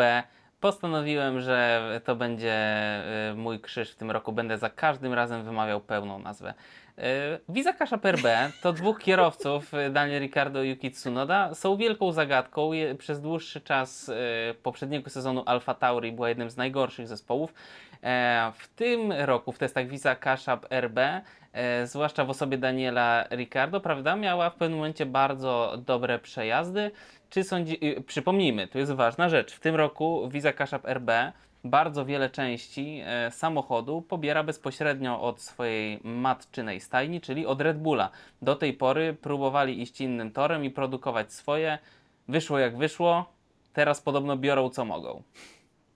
Czy to będzie czarny Wyszło koń? z. Tak, czy ten czarny koń będzie czarnym bykiem? Przepraszam, czy ten czarny byk będzie czarnym koniem? O tak. Niezła impreza musiała być. Dobra. e, Myślę, że to jest faktycznie, jeżeli ktoś ma zrobić jakieś zamieszanie, niespodziankę i zepchnąć kogoś z pierwszej piątki, kto powinien w niej być, typu na przykład Astona Martina, no to, to oni. To oni. Ale e, to będzie, a po pierwsze, kierowcy, Aldona ma rację, oni są wątpliwi, ale jakoś w obu wierzę, że pociągną lepiej temat. Wydaje mi się, że to nie jest pół kierowcy, to jest na tym etapie po 3 czwarte, 3 czwarte kierowcy mają. Więc to, to ciągle więcej niż ma Aston Martin. Więc moim zdaniem oni między piątym, piąte, najdalej siódme miejsce w mistrzostwach, jak jakaś tragedia nastąpi, to będą, mimo że byli na ósmej pozycji w zeszłym roku, to siódme miejsce dla nich y, z punktu wyjścia, w jakim są, to będzie porażka w tym sezonie. Więc piąte, szóste miejsce dla mnie, dlatego, dla Visa, Kasza, RBA, F1 Team. E, dobrze, e, czy możemy przejść do Jedziemy. Stake F1? Tutaj nie pamiętam tej nazwy całej. Przechodzimy Tak, do Stake tak. F1. E, powiem Państwu, słuchałem audiobooka, to nie jest ulubiony zespół Czarka w tym roku. Może to, co z Yukiego Tsunody, to się przelało na Stake F1. E, Czy spodziewacie się czegokolwiek, czy mierność z każdej strony się będzie wylewała? Chociaż przyznam, malowanie chyba mi się najbardziej podoba. To jest po prostu tak... od- serio? no jest tak, jest, w sensie jest tak, co? jest tak dziwne i odstrzelone No. i to będzie jedyny zespół, który będę mógł wskazać z kamery, z helikoptera, powiedzieć Stake F1. Mi się podobało na renderach, ale jak zaczął jeździć po torze, to mi zupełnie jakoś tak prze- przestał właśnie pasować. Czyli fajnie wyglądał na ten, na początku samym. Zespół, który ma, jakby fabryka ma potencjał, ale jest źle zarządzany moim zdaniem od góry i też to, ja to przy- przytaczam w tym, w też przewodniku piszę o tym dość dużo, faktycznie tak aż się mocno na tym skupiłem, bo to jest istota problemu, że tam jest po prostu dużo deklaracji, dużo gadania, dużo nawijania makaronu na uszy i czarowania. No z tego czarowania mało, mało jazdy wychodzi. No ja, dla mnie jakby najlepszym y, wyznacznikiem oceny tej ekipy to jest to, że wiem, że mieli trzech kierowców, jeden z nich y, kręcił najlepsze czasy, ale nawet nikt nie rozważał, żeby ten kierowca w tym samochodzie jeździł. Nie? I to jest coś, co wiem i coś, co wyszło. I tyle. No to jeżeli nie stawiamy na tego, który był szybszy, dlatego że jeden jest kierowcą od pana Wolfa, a drugi jest z Chin, no to na czym nam, zależy? Albo nie wprowadzamy, e, mimo tego, że mamy na, dowody na to, że, że jednak poprzednie części działały lepiej niż te nowe, ale wprowadzamy te nowe, bo żeby nie było r- chry i że wydaliśmy pieniądze na nowe części i one nie działają, to czym my się kierujemy? To jest, to jest taka filozofia działania ekipy, więc mimo tego, że zwiększają tutaj swoje zasoby i zatrudniają więcej ludzi, jak to, tak długo jak to będzie tak działało, to, to nic z tego nie wyjdzie. Nie tak funkcjonuje zespół, który może coś osiągnąć w Formule 1. Czy nazwisko tego trzeciego kierowcy rymuje się z Donica? Nie mogę, nie potwierdzam, nie zaprzeczam. To już jest jakby kwestia. E, dobrze, Aldona, chcesz coś dodać, czy przechodzimy do ostatniego zespołu poprzedniego sezonu? No to przechodzimy. Has. Ginter Steiner, goodbye. Rzekomo e, poszło o pieniądze. Rzekomo Ginter miał przyprowadzić e, sponsora, ale Tak. chciał za to e, udziałów w zespole. E, a pan e, który nie chciał dzielić się udziałami w zespole, ponieważ jak ćwierkają wróbelki z Ameryki, pewnie prędzej czy później będzie chciał kiedyś sprzedać ten zespół, jakby się podzielił udziałami, no to by zarobił na nim mniej. E, czy to dobrze, czy to źle? To już padło, że to bardzo dobrze i że te kilka miesięcy nawet wystarczyło na to, żeby Has wyglądał troszkę lepiej. Podobno to, co było ich największą bolączką, czyli degradacja opon w zeszłym roku, na tych testach, e, podczas tych testów wyglądało dużo lepiej, a Ginter Steiner, e, jeszcze podsumujmy tę historię, znalazł już zatrudnienie w telewizji, prawda? Jako e, e, komentator, tylko nie wiem do końca, czy sytuacyjny, czy, czy będzie biegał po padoku. W tym się na pewno sprawdzi dobrze, to wiemy, ale y, Aldona, czy zgadzasz się, że to był dobry ruch i że y, wręcz y, za późno to się wydarzyło? Wyrzucenie Gintera.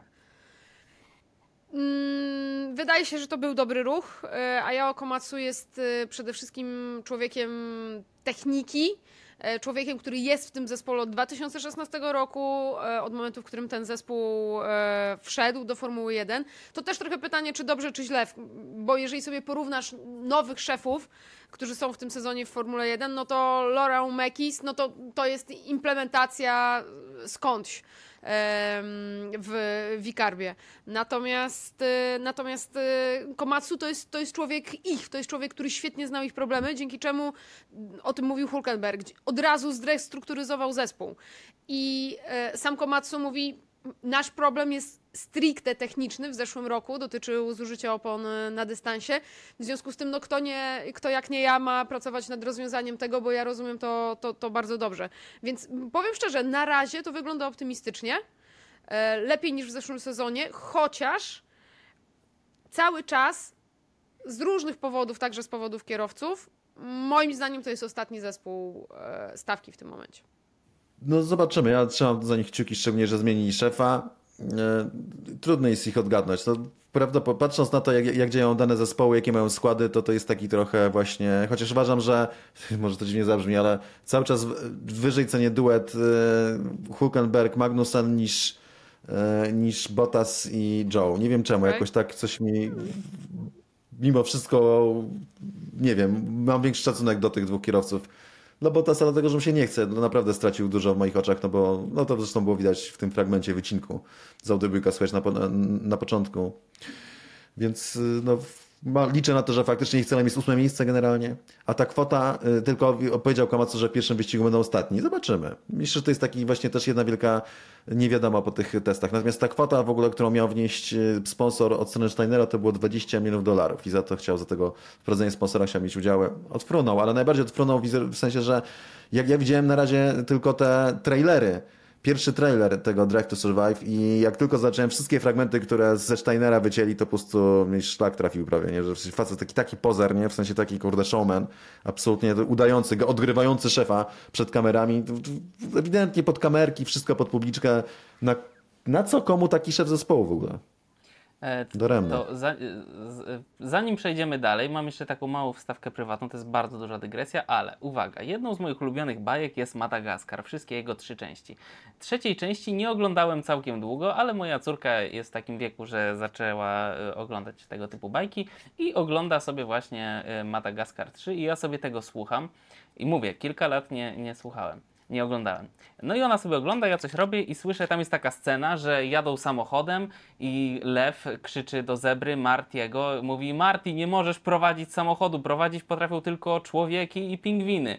A Marty mówi, czyli zebra, no co ty, poradzę sobie. No i tam jedzie, jedzie, udaje mu się i krzyczy, teraz możesz mnie nazywać Martio Andretti. I ja mówię, pff, ale śmieszne. W ogóle tego nie wyłapałem, nie wiedziałem o co chodzi i w ogóle wydaje mi się, że dla polskiego widza to jest takie lekko niewyłapywalne. A swoją drogą, czy ktoś jeszcze pamięta, że Andretti został nie wpuszczony do Formuły 1? Jak to nam się pięknie wszystko rozmyło. Em, Prze przechodzimy do e, zapowiedzi Grand Prix Bahrainu 2024. Mówię bardzo powoli, ponieważ zamknął mi się mój e-book. A proszę Państwa, tu jest tak dużo rzeczy, żeby teraz znaleźć fragment. Nie, Daniel Ricardo, jeszcze dalej. Tory, tory, tory. Tory, jest. Bahrain International Circuit. I teraz tak, po pierwsze ja tu widzę mapkę.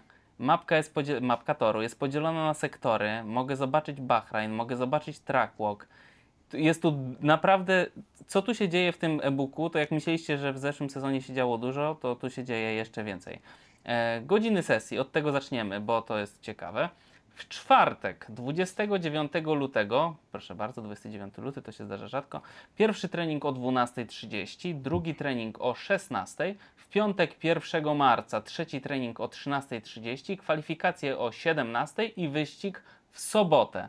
W sobotę, po trzykroć w sobotę, 2 marca o godzinie 16.00. Mm, Pani Aldono, pani się wybiera na ten wyścig, nieprawdaż? Wybieram się na ten wyścig. Chcę tylko jeszcze raz podkreślić, że ci wszyscy, którzy pozyskają e, przewodnik e, kibica w formie e-booka i będą sobie czytać na telefonie, to będą mogli po prostu kliknąć w linki, które od razu ich przeniosą w te miejsca, o których mowa i właśnie Tak, do tego Max e, nawiązywał, że będzie można od razu się przejść po tym torze albo zobaczyć highlightsy, zobaczyć co się działo, więc Tak cały czas po prostu na telefoniku czy tablecie to wszystko będzie interaktywnie działało.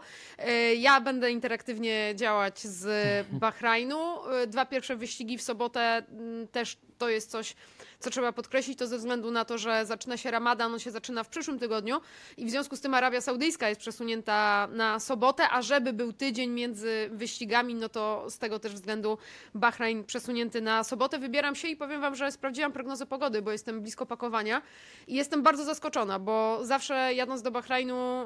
Jak? Szykuje się na temperatury typu 40, bo tyle ostatnio tam było, a teraz 21 i zachmurzenie. To będzie zupełnie inny Bahrajn. To będzie Bahrajn wietrzny, to akurat jest y, nam świetnie znane z, z, z Bahrajnu, natomiast, y, natomiast będzie zimniej. Będzie o wiele zimniej niż, niż było, więc sama jestem ciekawa. No i ciekawa, jak tam zabetonowanie studzienek. A, jeszcze jedna rzecz, słuchajcie. W, we środę, która teraz jest y, dniem mediowym w tym, w tym układzie kalendarza, e, ma padać. Yy, mm. Tam słyszałem, słyszałem, że będą też Śnieżyce będą w Bahrajnie za dwa lata.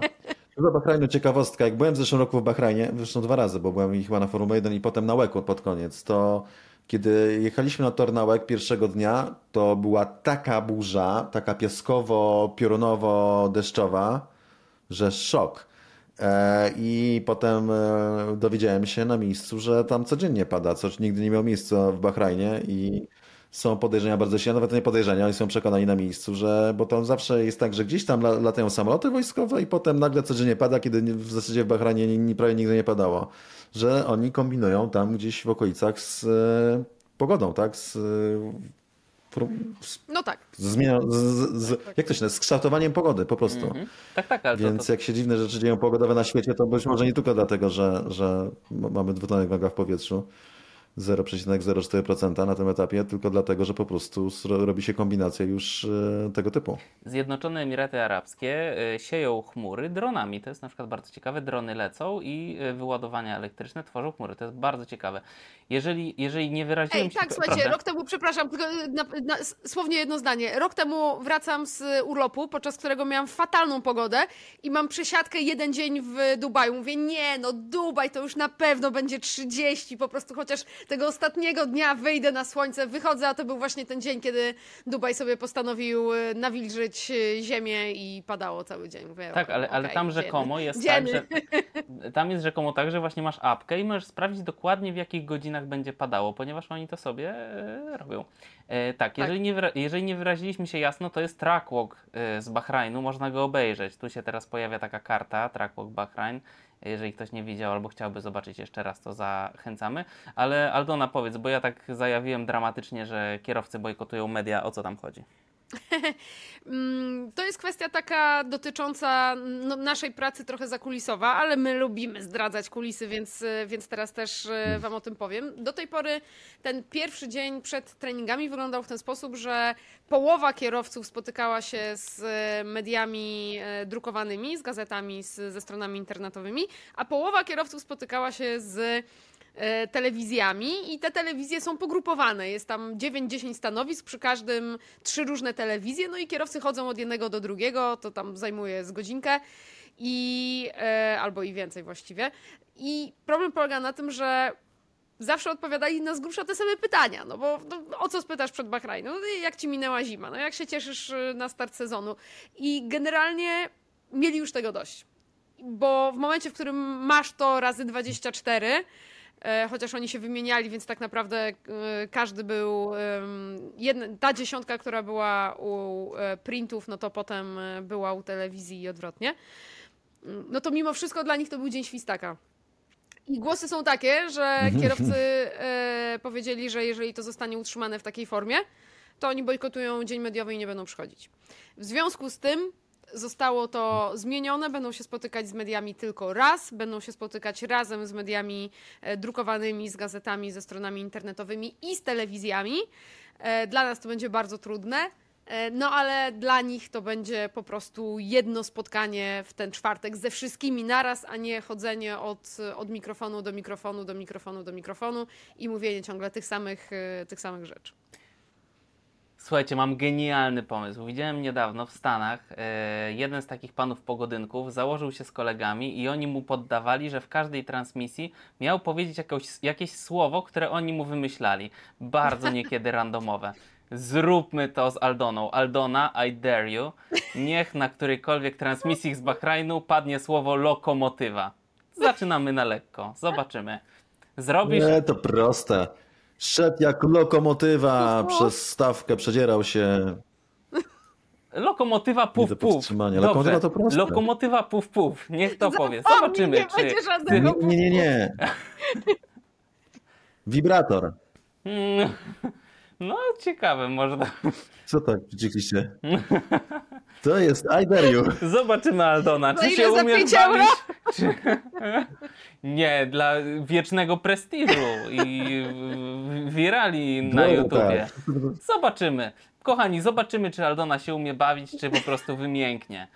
Eee, to jeszcze teraz na koniec Grand Prix Bahrajnu. Eee, nasze typy, proszę bardzo, nasze typy na podium w Bahrajnie. A dlaczego nie? Jeszcze jedna rzecz. Proszę. Parę zdań o torze tylko. A, oczywiście, proszę. Tor, on, znaczy, jeżeli nawet w Bahrajnie Red Bull zaora, cały czas jest nadzieja albo cień nadziei, że będzie lepiej, dlatego że to jest tor inny niż wszystkie. Bardzo szorstka nawierzchnia, to w trackwaku jest umówione. E, I też mało łuków. To jest tor taki bardziej start-stop niż taki klasyczny po prostu, gdzie też aerodynamika ma aż takie znaczenie. Jest tam oczywiście taki sektor przy tym zakręcie 11, gdzie studzienka wypadała, ale tego nie jest dużo. Tak więc no, to jest po prostu tor absolutnie wyjątkowy. Co do typów, Max Verstappen, e, Lewis Hamilton, Charles Leclerc dla mnie. Dobrze, proszę Aldona. Nie, jeszcze Fernando Alonso gdzieś musi być. Fernando, Max Verstappen, Lewis Hamilton, Fernando Alonso. Max Verstappen, Charles Leclerc, Lewis Hamilton. E, Max Verstappen, e, Carlos Sainz, Daniel Ricciardo. Jedziemy. Kto nie ryzykuje, ten nie Wow. pije szampana. Wiza Piję Kasza bezalkoholowe Perde. Prosecco, Trzymam Maksiu, na kciuki. koniec sezonu.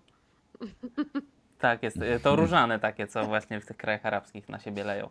E, No dobrze, przejdźmy do e, tematu jeszcze, omówmy go sobie, ponieważ ze strony polskiej jest dość ważny w tym sezonie i on też się pojawia w przewodniku kibica sezonu e, 2024, czyli Formuła 3.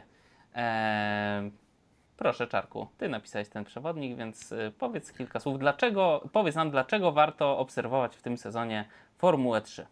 No to odsyłam od przewodnika, to może kilka słów, ale po prostu jest to bardzo fajna kategoria juniorska, w której jeździ dwóch Polaków, przy czym jeden jest w programie juniorskim Red Bulla, czyli zespołu Formuły 1. To jest program, który daje duże szanse. Jest też bardzo trudny, bo jest tam chyba teraz dziewięciu zawodników albo dziesięciu jakoś tak, więc to nie jest jeszcze takie proste. Natomiast jest to program, który no, sprawia, że no, jest już cieszy się zainteresowaniem zespołu Formuły 1 Kasper.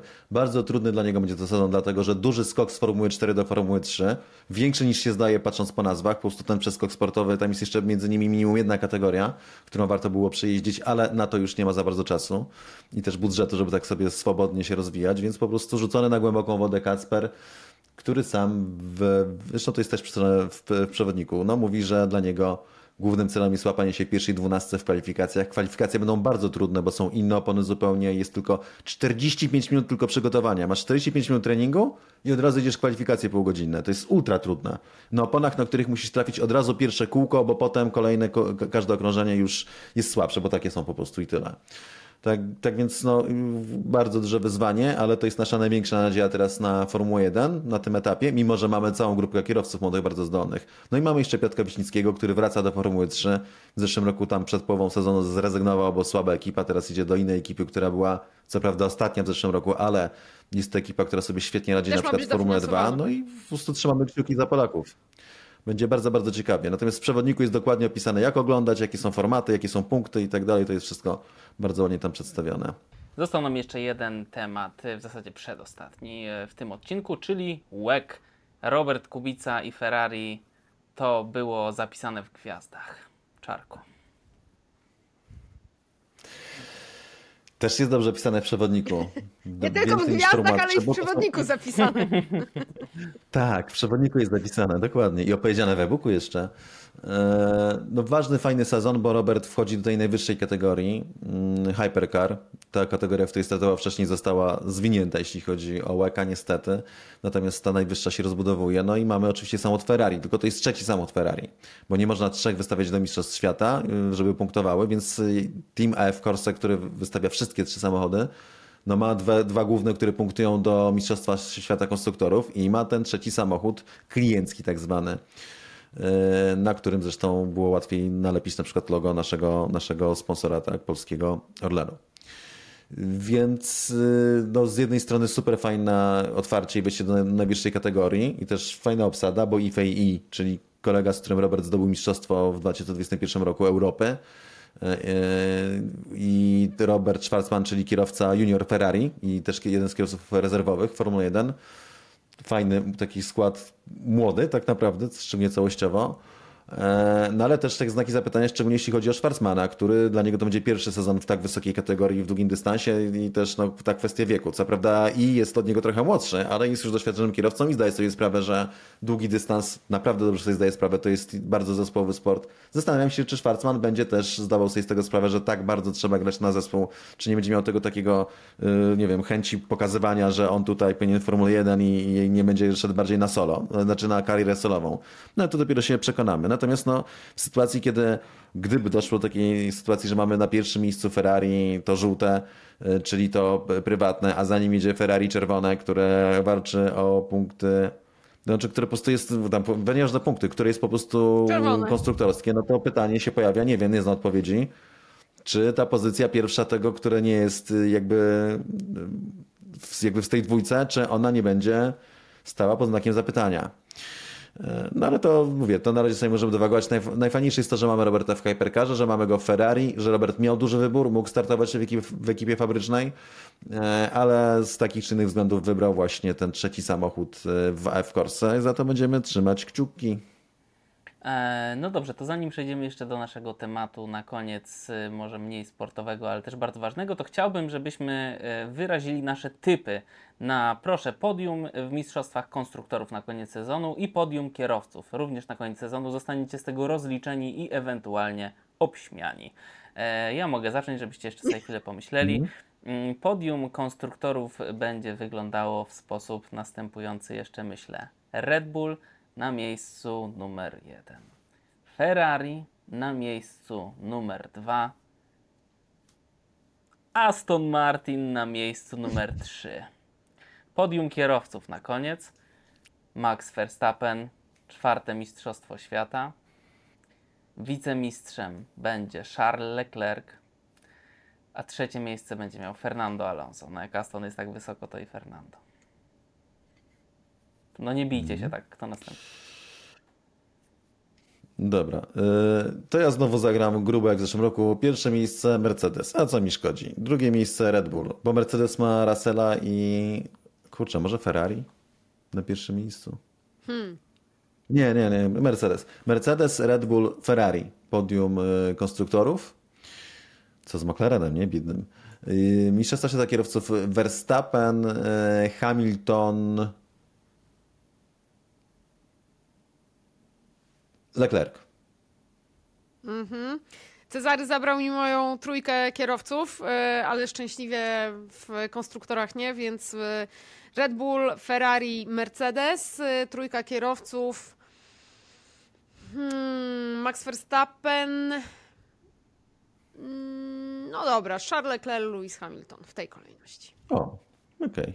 Mamy to. E, No to teraz jeszcze na koniec temat, e, tak jak wspominałem, nieco bardziej obyczajowy, ale bardzo dla nas ważny, czyli Christian Horner. Wciąż toczy się postępowanie w jego sprawie, ono nie jest jawne, więc nie wiemy, co tam się dzieje, ale jestem ciekawy, e, co wy o nim sądzicie i e, co w ogóle sądzicie o całej sprawie. E, Ja mam swoje zdanie, ale zachowam je sobie na koniec. Najpierw posłucham, e, co, co wy mówicie, żeby móc się ładnie od tego odbić. Aldona, chciałbym zacząć od ciebie.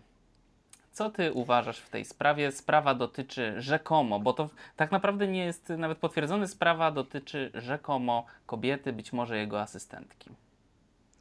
Znaczy, słuchajcie, mm, oficjalnie wiemy tyle, że Christian Horner jest podejrzewany o niestosowne zachowanie względem e, pracowniczki zespołu. To jest oficjalny komunikat, kropka. Do tego dochodzą informacje, które pochodzą z mm, holenderskich źródeł, dziennikarza, który, The Telegraph, który twierdzi, że widział te wiadomości, które Christian Horner miał wysyłać. A, no właśnie, no bo on dokonuje kilku doprecyzowań. Po pierwsze, niestosowane, niestosowne zachowanie polega na tym, że zostały wysyłane niestosowne wiadomości. E, Drugie doprecyzowanie, niestosowne wiadomości o charakterze erotycznym. Mm, Ten dziennikarz, e, Erik, twierdzi, że te wiadomości widział. Więc e, to jest to, co, co, co, co wiemy już e, ze źródeł dziennikarskich, to nigdzie nie zostało oficjalnie, oficjalnie potwierdzone. E, Sprawa jest ogromnie, ogromnie trudna, mm, bo nie można, nikt sobie nie pozwoli na lekceważenie tak, e, tak poważnych rzeczy. To jest sprawa strasznie trudna wizerunkowo dla Christiana Hornera, ponieważ jeżeli to nie zostanie bardzo transparentnie wyjaśnione, na jego korzyść, oczywiście, jeżeli tak e, z jego punktu widzenia patrząc, to w tym momencie on ma zrujnowane nie tylko życie zawodowe, on ma zrujnowane życie osobiste. On ma żonę, on ma dzieci. Jerry Halliwell w domu płacze. E, Jest to dla niej upokorzenie, jeżeli to by się miało potwierdzić. To jest człowiek, który, który w tym momencie ma, mm, ma zrujnowane kilka aspektów życia. To nie, jest, to nie jest kwestia, która jest kwestią tylko zawodową. To jest kwestia osobista, to jest kwestia wizerunkowa. On się już po prostu nie odnajdzie.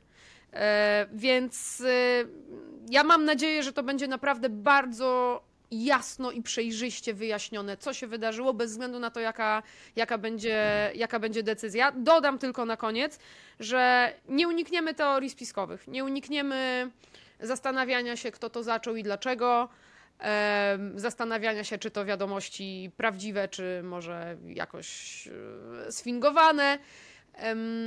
Bo też fakt, że najwięcej informacji na ten temat ma holenderski dziennikarz, który żyje bardzo blisko z Josem e, Verstappenem, z Maxem Tam Verstappenem, Jos będzie za krzaka, tylko takie oczka. będzie działał na wyobraźnię ludzi po tym wszystkim, co Państwu powiedzieliśmy wcześniej o e, walce, e, o wpływy wewnątrz e, samego Red Bulla po śmierci Dietricha Mateszica. Też inne podejście do sprawy ma oddział tajski. Red Bull to jest tajska firma. Oni chcą Christiana Hornera zostawić. Austriacki oddział chciałby się go pozbyć bez względu na wszystko, więc to ma bardzo wiele aspektów. Mam nadzieję, że dowiemy się jak najwięcej konkretów e, co do tego, co tam się wydarzyło, jeśli coś się faktycznie wydarzyło. No właśnie, no właśnie. Jak to, jak to skomentować, jak nie jednym wielkim westchnięciem? Myślę, że trzeba zacząć od tego, bo mówiłeś wcześniej, że właśnie ten Red Bull, mówimy o tym, że zrobili duże postępy, że, że są faworytami i ten cytat z Ricardo, że oni działają tak, jakby chcieli zmierzyć konkurencję. Więc moje pierwsze pytanie brzmi, czyja to jest zasługa w pierwszej kolejności? Jakbyście mieli wytypować osobę, która, dzięki której tak jest, że Red Bull kolejny sezon zaczyna jako faworyt, zdobył dwa poprzednie, trzy poprzednie tytuły Mistrza Świata. Czy, czyja to zasługa najbardziej? Christiana Hornera. Verstappena? Mhm, też przy W duecie z Adrianem Neweyem, tak? Myślę, że możemy to powiedzieć, że oni chyba są mocno Nie, to oczywiście, że to jest cały team, ale gdzieś jest, zawsze w zespole jest jakaś jedna osoba, która ostatecznie to wszystko, dyrygent, która to wszystko składa Tak. i która jest kluczowa dla mnie, to zawsze będę powtarzał. Za największe sukcesy i porażki zespołu odpowiada jego szef. To jest... Ginter Steiner, do widzenia, był beznadziejny, poleciał, bo był beznadziejny. Nie nadawał się, lansował się. To, porażki Hasa to jest najbardziej jego wina. Nawet jeżeli to ten Jim Haas nie chciał dawać wystarczająco, wystarczająco dużo pieniędzy, to Gintersteinem tym kieruje. I mi się wydaje, że Haas się poprawia tego w ogóle, jak go wykopali. I bardzo dobrze. Więc to jest zasługa Hornera. I z punktu widzenia y, firmy, korporacji, która ma zespół Formuły 1, musisz się zastanowić, czy chcesz z całą pewnością wywalać faceta, który ci daje takie sukcesy.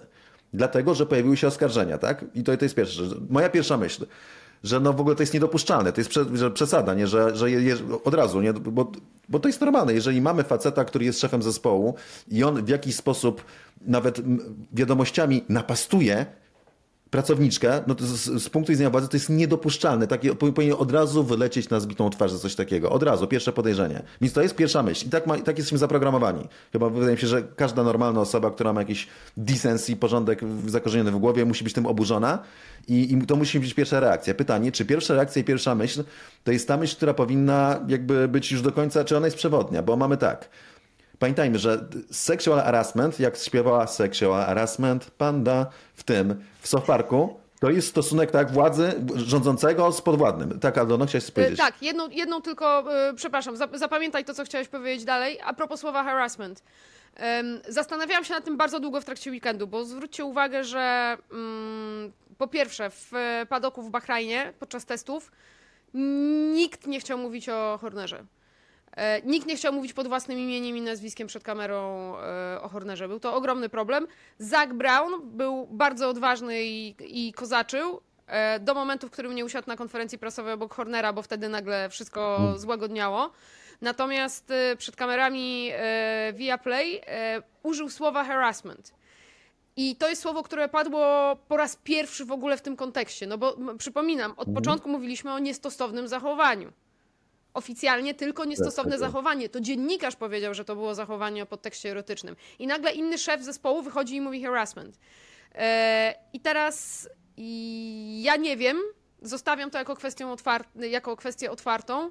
Mam nie wiem, czy harassment e, po angielsku zawsze ma znaczenie mm, erotyczne, czy może być na przykład e, nie, nie, po prostu nadużyciem to e, harassment może no, być na tle, harassment może być na przykład na tle yy, Boże, identyfikacji finansowym, Boże, nie, nie, wiem, władzy, tak, tak, tak, stosunku, tak, tak, tak, tak, tak. To nie jest tylko tak, post, tak, tak. Mhm.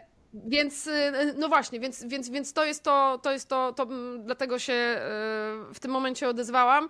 Pytanie, czy to jest harassment, czy to jest sexual harassment. Ostatecznie My, mhm. tego, my tego nie wiemy, to nam tylko mówi dziennikarz, że to jest na podstawie, że to ma ten podtekst erotyczny. Myślę, że okay. wszyscy są, przepraszam, jeszcze się wetnę ja leciutko, myślę, że y, wszyscy są też delikatnie, pod, wszyscy są trochę delikatniejsi. Gdy, podejrzewam, że gdyby to się wydarzyło rok temu, czy dwa lata temu, mogłoby to być przechodzić troszkę brudniej, cała ta, y, cała ta komunikacja, y, ponieważ w ostatnich latach wydarzyło się kilka sytuacji, tak, które okazały się troszkę bardziej szare niż czarno-białe i wszyscy uważają zrzucaniem oskarżeń, które mogłyby komuś zniszczyć życie, tak, y, nie znając na przykład wszystkich y, argumentów, o czym na pewno powie zaraz Czarek, proszę. No właśnie, bo kilka wątpliwości. Po pierwsze, dlaczego holenderska prasa? Bo zdaje się, że siedziba zespołu Formuły 1 jest w Wielkiej Brytanii, siedziba Red Bulla y, główna jest w Austrii, i, a jakby drugim udziałowcem większościowym y, minimalnie to są Tojowie. Dlaczego ta sprawa wypływa w Holandii? W holenderskiej prasie, a nie w brytyjskiej. How come? Ha? No dzień dobry. E, po drugie, Horner się broni. I teraz pytanie, bo wszyscy mu, radzili mu, już ponoć podsunęli mu papiery w ogóle w firmie, żeby się wycofał. Dlaczego on się broni? Jedni powiedzą, że dlatego, że nie może ustąpić, bo tam życie domowe, że tam musi jakby zaprzeczać, no bo tutaj... A może on się broni dlatego, że ma powody, żeby się bronić. Może ma jakieś argumenty. Z tego mówię, z tego punktu wyjścia, że to jest niedopuszczalne i powinni go wywalić, nagle się, naprawdę trzeba się na tym zastanowić. I kolejna rzecz. Czy to jest tak, że on jej wysyłał rzekomo wiadomości przez długi czas ponoć, od pół roku i tyle, i ona siedziała po prostu i nie wiedziała, co z tym zrobić? Bo jeżeli ona odpowiedziała, jeżeli weszła w dialog, no to dla mnie to już. Ja już bym go nie dzwonił jako szefa w tym momencie. Bo to co innego, jeżeli ktoś kogoś napastuje i, i robi to jednostronnie, to jest absolutnie od razu, no niestety, jakim by szefem nie był, nie mogę go mieć w firmie, ale jeżeli tam już jest jakaś relacja i są w to dwójka ludzi jakby zaangażowanych, no to ja już nie chciałbym zgonić takiego szefa, bo tam były dwie dorosłe, dorosłe osoby, które weszły w jakieś relacje, tak? A moja firma nie została okradziona na tym. Nie, nie, tak, nikt, nikt nic nie, nie wiem, nie, nie, nie szkodzili mojej firmie jako tako, więc to jest sprawa między tymi dwoma osobami. Tak? Jak wyglądały te wiadomości? I dochodzi właśnie kwestia tego, że mamy teraz takie czasy, że łatwo komuś zrujnować karierę. Mam, mieliśmy sprawę Johnego Deppa, którego potem Disney prosił na kolanach, żeby wrócił. Chyba mu 300 milionów dolarów zaproponowali, żeby wrócił i został tym kapitanem Jackiem Sparrowem, ale on, on im pokazał gest Kozakiewicza i bardzo dobrze po tym wszystkim, co się stało. E, mamy sprawę Kevina Spacey, który już został w Stanach uniewinniony przez sąd. Skreślona kariera, wywalony z tego serialu. I teraz nie wiem, czy już wywalczył w Wielkiej Brytanii, ale był na dobrej drodze w Wielkiej Brytanii. To jest pusto narzędzie. To jest jakieś narzędzie walki politycznej, wizerunkowej.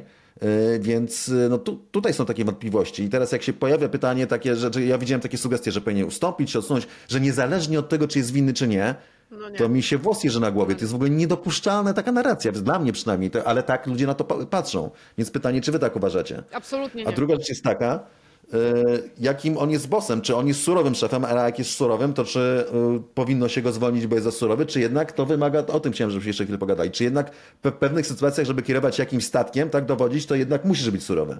Tak, to y, pozwolę jeszcze, bo y, rozdzielimy sobie to, surowość, a, a, a ta sprawa, której się tyczy całe postępowanie. Jeszcze chciałem tylko powiedzieć, bo jak rozmawialiśmy przed programem, to powiedziałeś taką rzecz, która y, myślę właśnie jest ważna, a teraz y, nie padła. To znaczy, że jeżeli on miał jakąś relację z tą panią i tak jak mówisz, ona była w to zaangażowana, a to się jakoś tam potoczyło, jak się potoczyło, to to jest też trochę jego kwestia jego prywatna to znaczy, oczywiście bardzo szkoda w tym wszystkim Jej. żony, tak, yy, Christiana Hornera, jeżeli tak. on coś takiego robił. Natomiast pytanie, czy, czy to jest kwestia jego męża, za którą powinien ponieść konsekwencje prywatne, czy to jest y, właśnie sprawa zawodowa, za którą powinien ponieść konsekwencje zawodowe i tu totalnie się zgadzam z Aldoną, że to powinno być ultra przejrzyste. No pewnie nie pokażą SMS-ów, ale to wiecie, tak naprawdę to jedyne co by rozwijało, chociaż pewnie i tak wszyscy by mieli swoje jakieś e, interpretacje tych SMS-ów, tak, że a, a to była zgoda, a to nie była zgoda.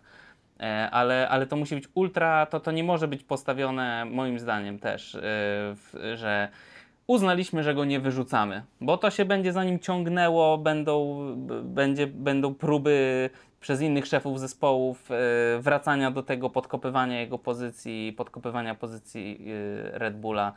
E, więc tak, absolutnie transparentność. Tego żądamy. Halo, halo, słyszycie nas tam?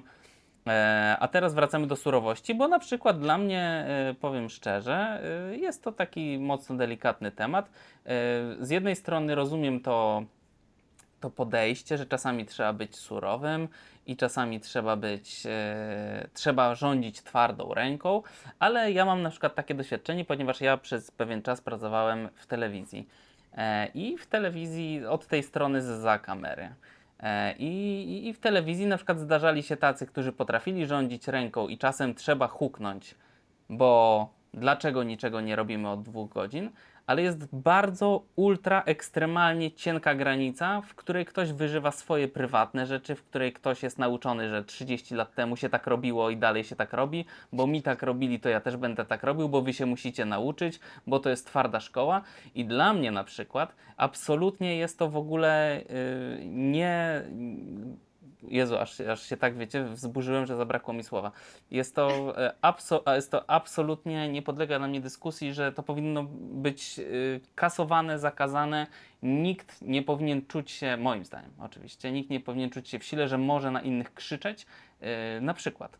Uważam, że, że, że są sytuacje, w których może niekiedy ten krzyk jest potrzebny jako narzędzie, ale że bardzo trzeba świadomie go używać i bardzo trzeba świadomie, nie wiem, znać na przykład ludzi, z którymi się współpracuje i, i wiedzieć trochę, jaka to jest relacja, bo jeżeli przychodzi na przykład ktoś nowy, i on nie zna tej osoby, tego szefa. I, ten, i, I nie znamy, jakiej jest, nie wiemy, jakiej jest konstrukcji psychicznej. Są ludzie, którzy na przykład mają jakieś traumy z dzieciństwa i dla nich krzyk ich po prostu zamyka. To, to, jest, to jest, pracują nad tym na przykład. To jest bardzo ciężkie.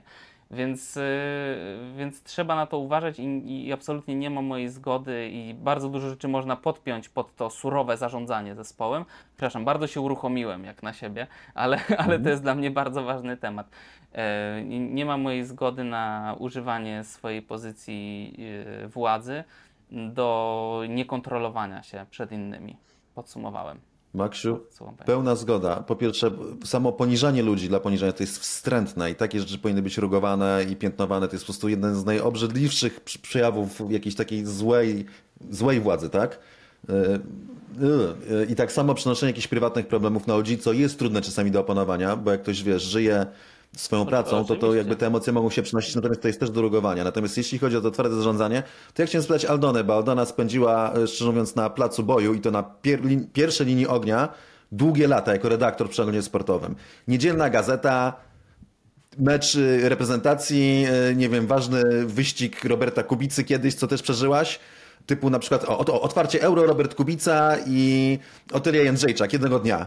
E, Czy tam jest jakikolwiek zapas na podejście i po- powiedzenie, e, przepraszam bardzo Pani Aldono, czy mogłaby Pani ewentualnie trochę przyspieszyć, żeby tę stronę tutaj, czy, te, czy w tej sytuacji w ogóle jest miejsce na coś takiego? Yy, Nie, nie, nie, nie ma miejsca.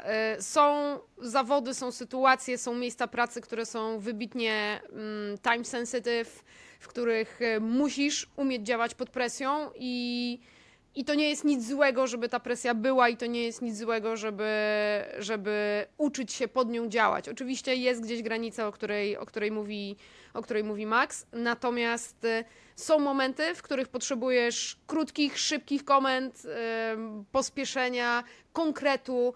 I środowisko Formuły 1 też jest takim środowiskiem, takim jak e, robienie gazety. Ja sama e, pamiętam, wspominasz moje czasy redaktorskie. Ja pamiętam sytuacje, w których było 30 sekund do wysłania kolumny, strony. Jeśli nie wyślesz, gazeta płaci 30 tysięcy kary, bo nie zdążysz e, dojechać na pierwszy transport, trzeba zamawiać taksówki na całe województwo, żeby, żeby dowiozło do kiosków ruchu. E, I wiesz, że od ciebie to zależy. Masz, I masz 30 sekund. I ty wiesz, że 30 sekund to jest bardzo dużo czasu, żeby jeszcze poprawić literówkę w tytule, nie wiem, sprawdzić, czy, czy lit się zgadza, czy wynik się zgadza, e, bo bramka padła w e, ostatniej minucie doliczonego czasu gry i tak dalej, i tak dalej. Są takie środowiska, nie wszyscy się do tego nadają, bo trzeba naprawdę mm, pewnej konstrukcji psychicznej. I jakby już zakręcając do Formuły 1, zespół Formuły 1 na pewno jest takim miejscem, które nie jest dla każdego. Nie każdy może tam pracować, nie każdy się nadaje na szefa. I to jest takie, no są po prostu takie tematy. Teraz to mamy tak naprawdę z przewodnikiem, bo chcieliśmy go, chcemy być jak najbardziej aktualni, więc czekamy na koniec testów. Na koniec testów trzeba napisać tekst, go przeczytać jeszcze kilka innych. Dziś go domykamy. W tym momencie mam przerwę, a potem jedziemy i będziemy do nocy. Tutaj w Krakowie jestem akurat, będziemy to domykać. I, są wokół tego pewne no, emocje i, i jakieś zgrzyty. To jest duży projekt. I teraz, no co, mówiąc prywatnie, moja żona Barbara jest menedżerem projektu. Jest sobie zdając niedawno sprawę, że jakby jest centrum jakby wszystkich, z każdej strony, która to składa, jak coś jest nie tak, wszystkie te emocje idą na nią. To jest strasznie przełamana rola. Natomiast jest to też rola, którą po prostu ktoś musi pełnić. Tak? Ktoś musi być na tym, wiesz, ktoś musi tym zarządzać. Ale jeśli chodzi jeszcze o inna, inna kwestia, jeśli chodzi o takie właśnie komenderowanie, bo to mnie nauczyło. Ja nie jestem jakoś szczególnie zdyscyplinowany. Nienawidzę takiego, jak ktoś mi każe, masz zrobić, bo ja każę. Ale z drugiej strony zdaję sobie sprawę, że ta dyscyplina czasami jest po prostu potrzebna wszystkim. Jak płyniesz gdzieś na jachcie, i kapitan wydaje komendę. Lewy focus luz, prawy focus wybierz. I ktoś tego nie robi, tam nie ma czasu, żeby powiedzieć Heniek, we, mógłbyś ewentualnie poluzować tego shota, wybrać tylko drugie, to jest ty i zazwyczaj idzie zaraz ten, bo to zależy, bezpieczeństwo całego jachtu zależy od tego, czy ten koleś to zrobi, czy nie. I tam nie ma miejsca na proszenie i głaskanie i mówienie, następnym razem mógłbyś, tylko druga musi być, jebka mówiąc w skrócie, tylko dlatego, że inaczej zagrożone jest bezpieczeństwo całego y, statku, czy jachtu akurat, czy pokładu. Dobra, słuchajcie, rozgadaliśmy się. Tak, tak, wracamy tak. do Wracamy testu. do Rozgadaliśmy że macie znaczy tak, myślę że, myślę, że możemy to podsumować e, w ten sposób. E, Wymagamy transparentności. Em, Musimy się dowiedzieć, moim zdaniem, bez względu na to, jak to się zakończy, czy to był romans, czy to było molestowanie. Obie sytuacje są prawdopodobne, obie sytuacje są możliwe, są natomiast kompletnie różnymi sytuacjami, jeżeli chodzi o ocenę moralną i ocenę zawodową. Zawodowo Christiana Hornera oceniamy w samych superlatywach. Jest to najdłużej panujący szef w Formule 1, szef, który był z Red Bullem od samego początku. Jako 30-paroletni chłopak został e, szefem ekipy i poprowadził ją do tytułów, e, sprowadził tam właściwych ludzi, więc z punktu widzenia menedżerskiego trudno mu coś zarzucić, jeżeli chodzi o kierowanie zespołem. Pytanie, czy nadużył tej władzy w relacjach pracowniczych i jeżeli by go nie było, to co to znaczy dla Red Bulla? Czy to jest e, destabilizacja, która może e, spowodować, e, że mm, Red Bull będzie osłabiony? Mm, No i oczywiście mm, pytanie, kto go, kto go zastąpi. Mattia Binotto. A ja się z wami nie zgadzam. Nie, I bo tak już ma nową robotę. Przy silnikach Em. elektrycznych będzie. Może to i dobrze. No i dosyć długo, to prawda, ale po takiej przerwie to można. Cieszcie się, że nie 5 godzin, bo tyle też byśmy mogli gadać. E, Codrive numer 48. E, przypominamy jeszcze raz. Przewodnik kibica 2024 już do kupienia. Wyścig w sobotę o 16. Aldona ma powiedzieć lokomotywa puf puf i drugie słowo, które wymyślił Czarek. E, To A co Cezary ma powiedzieć w Katarze na łeku?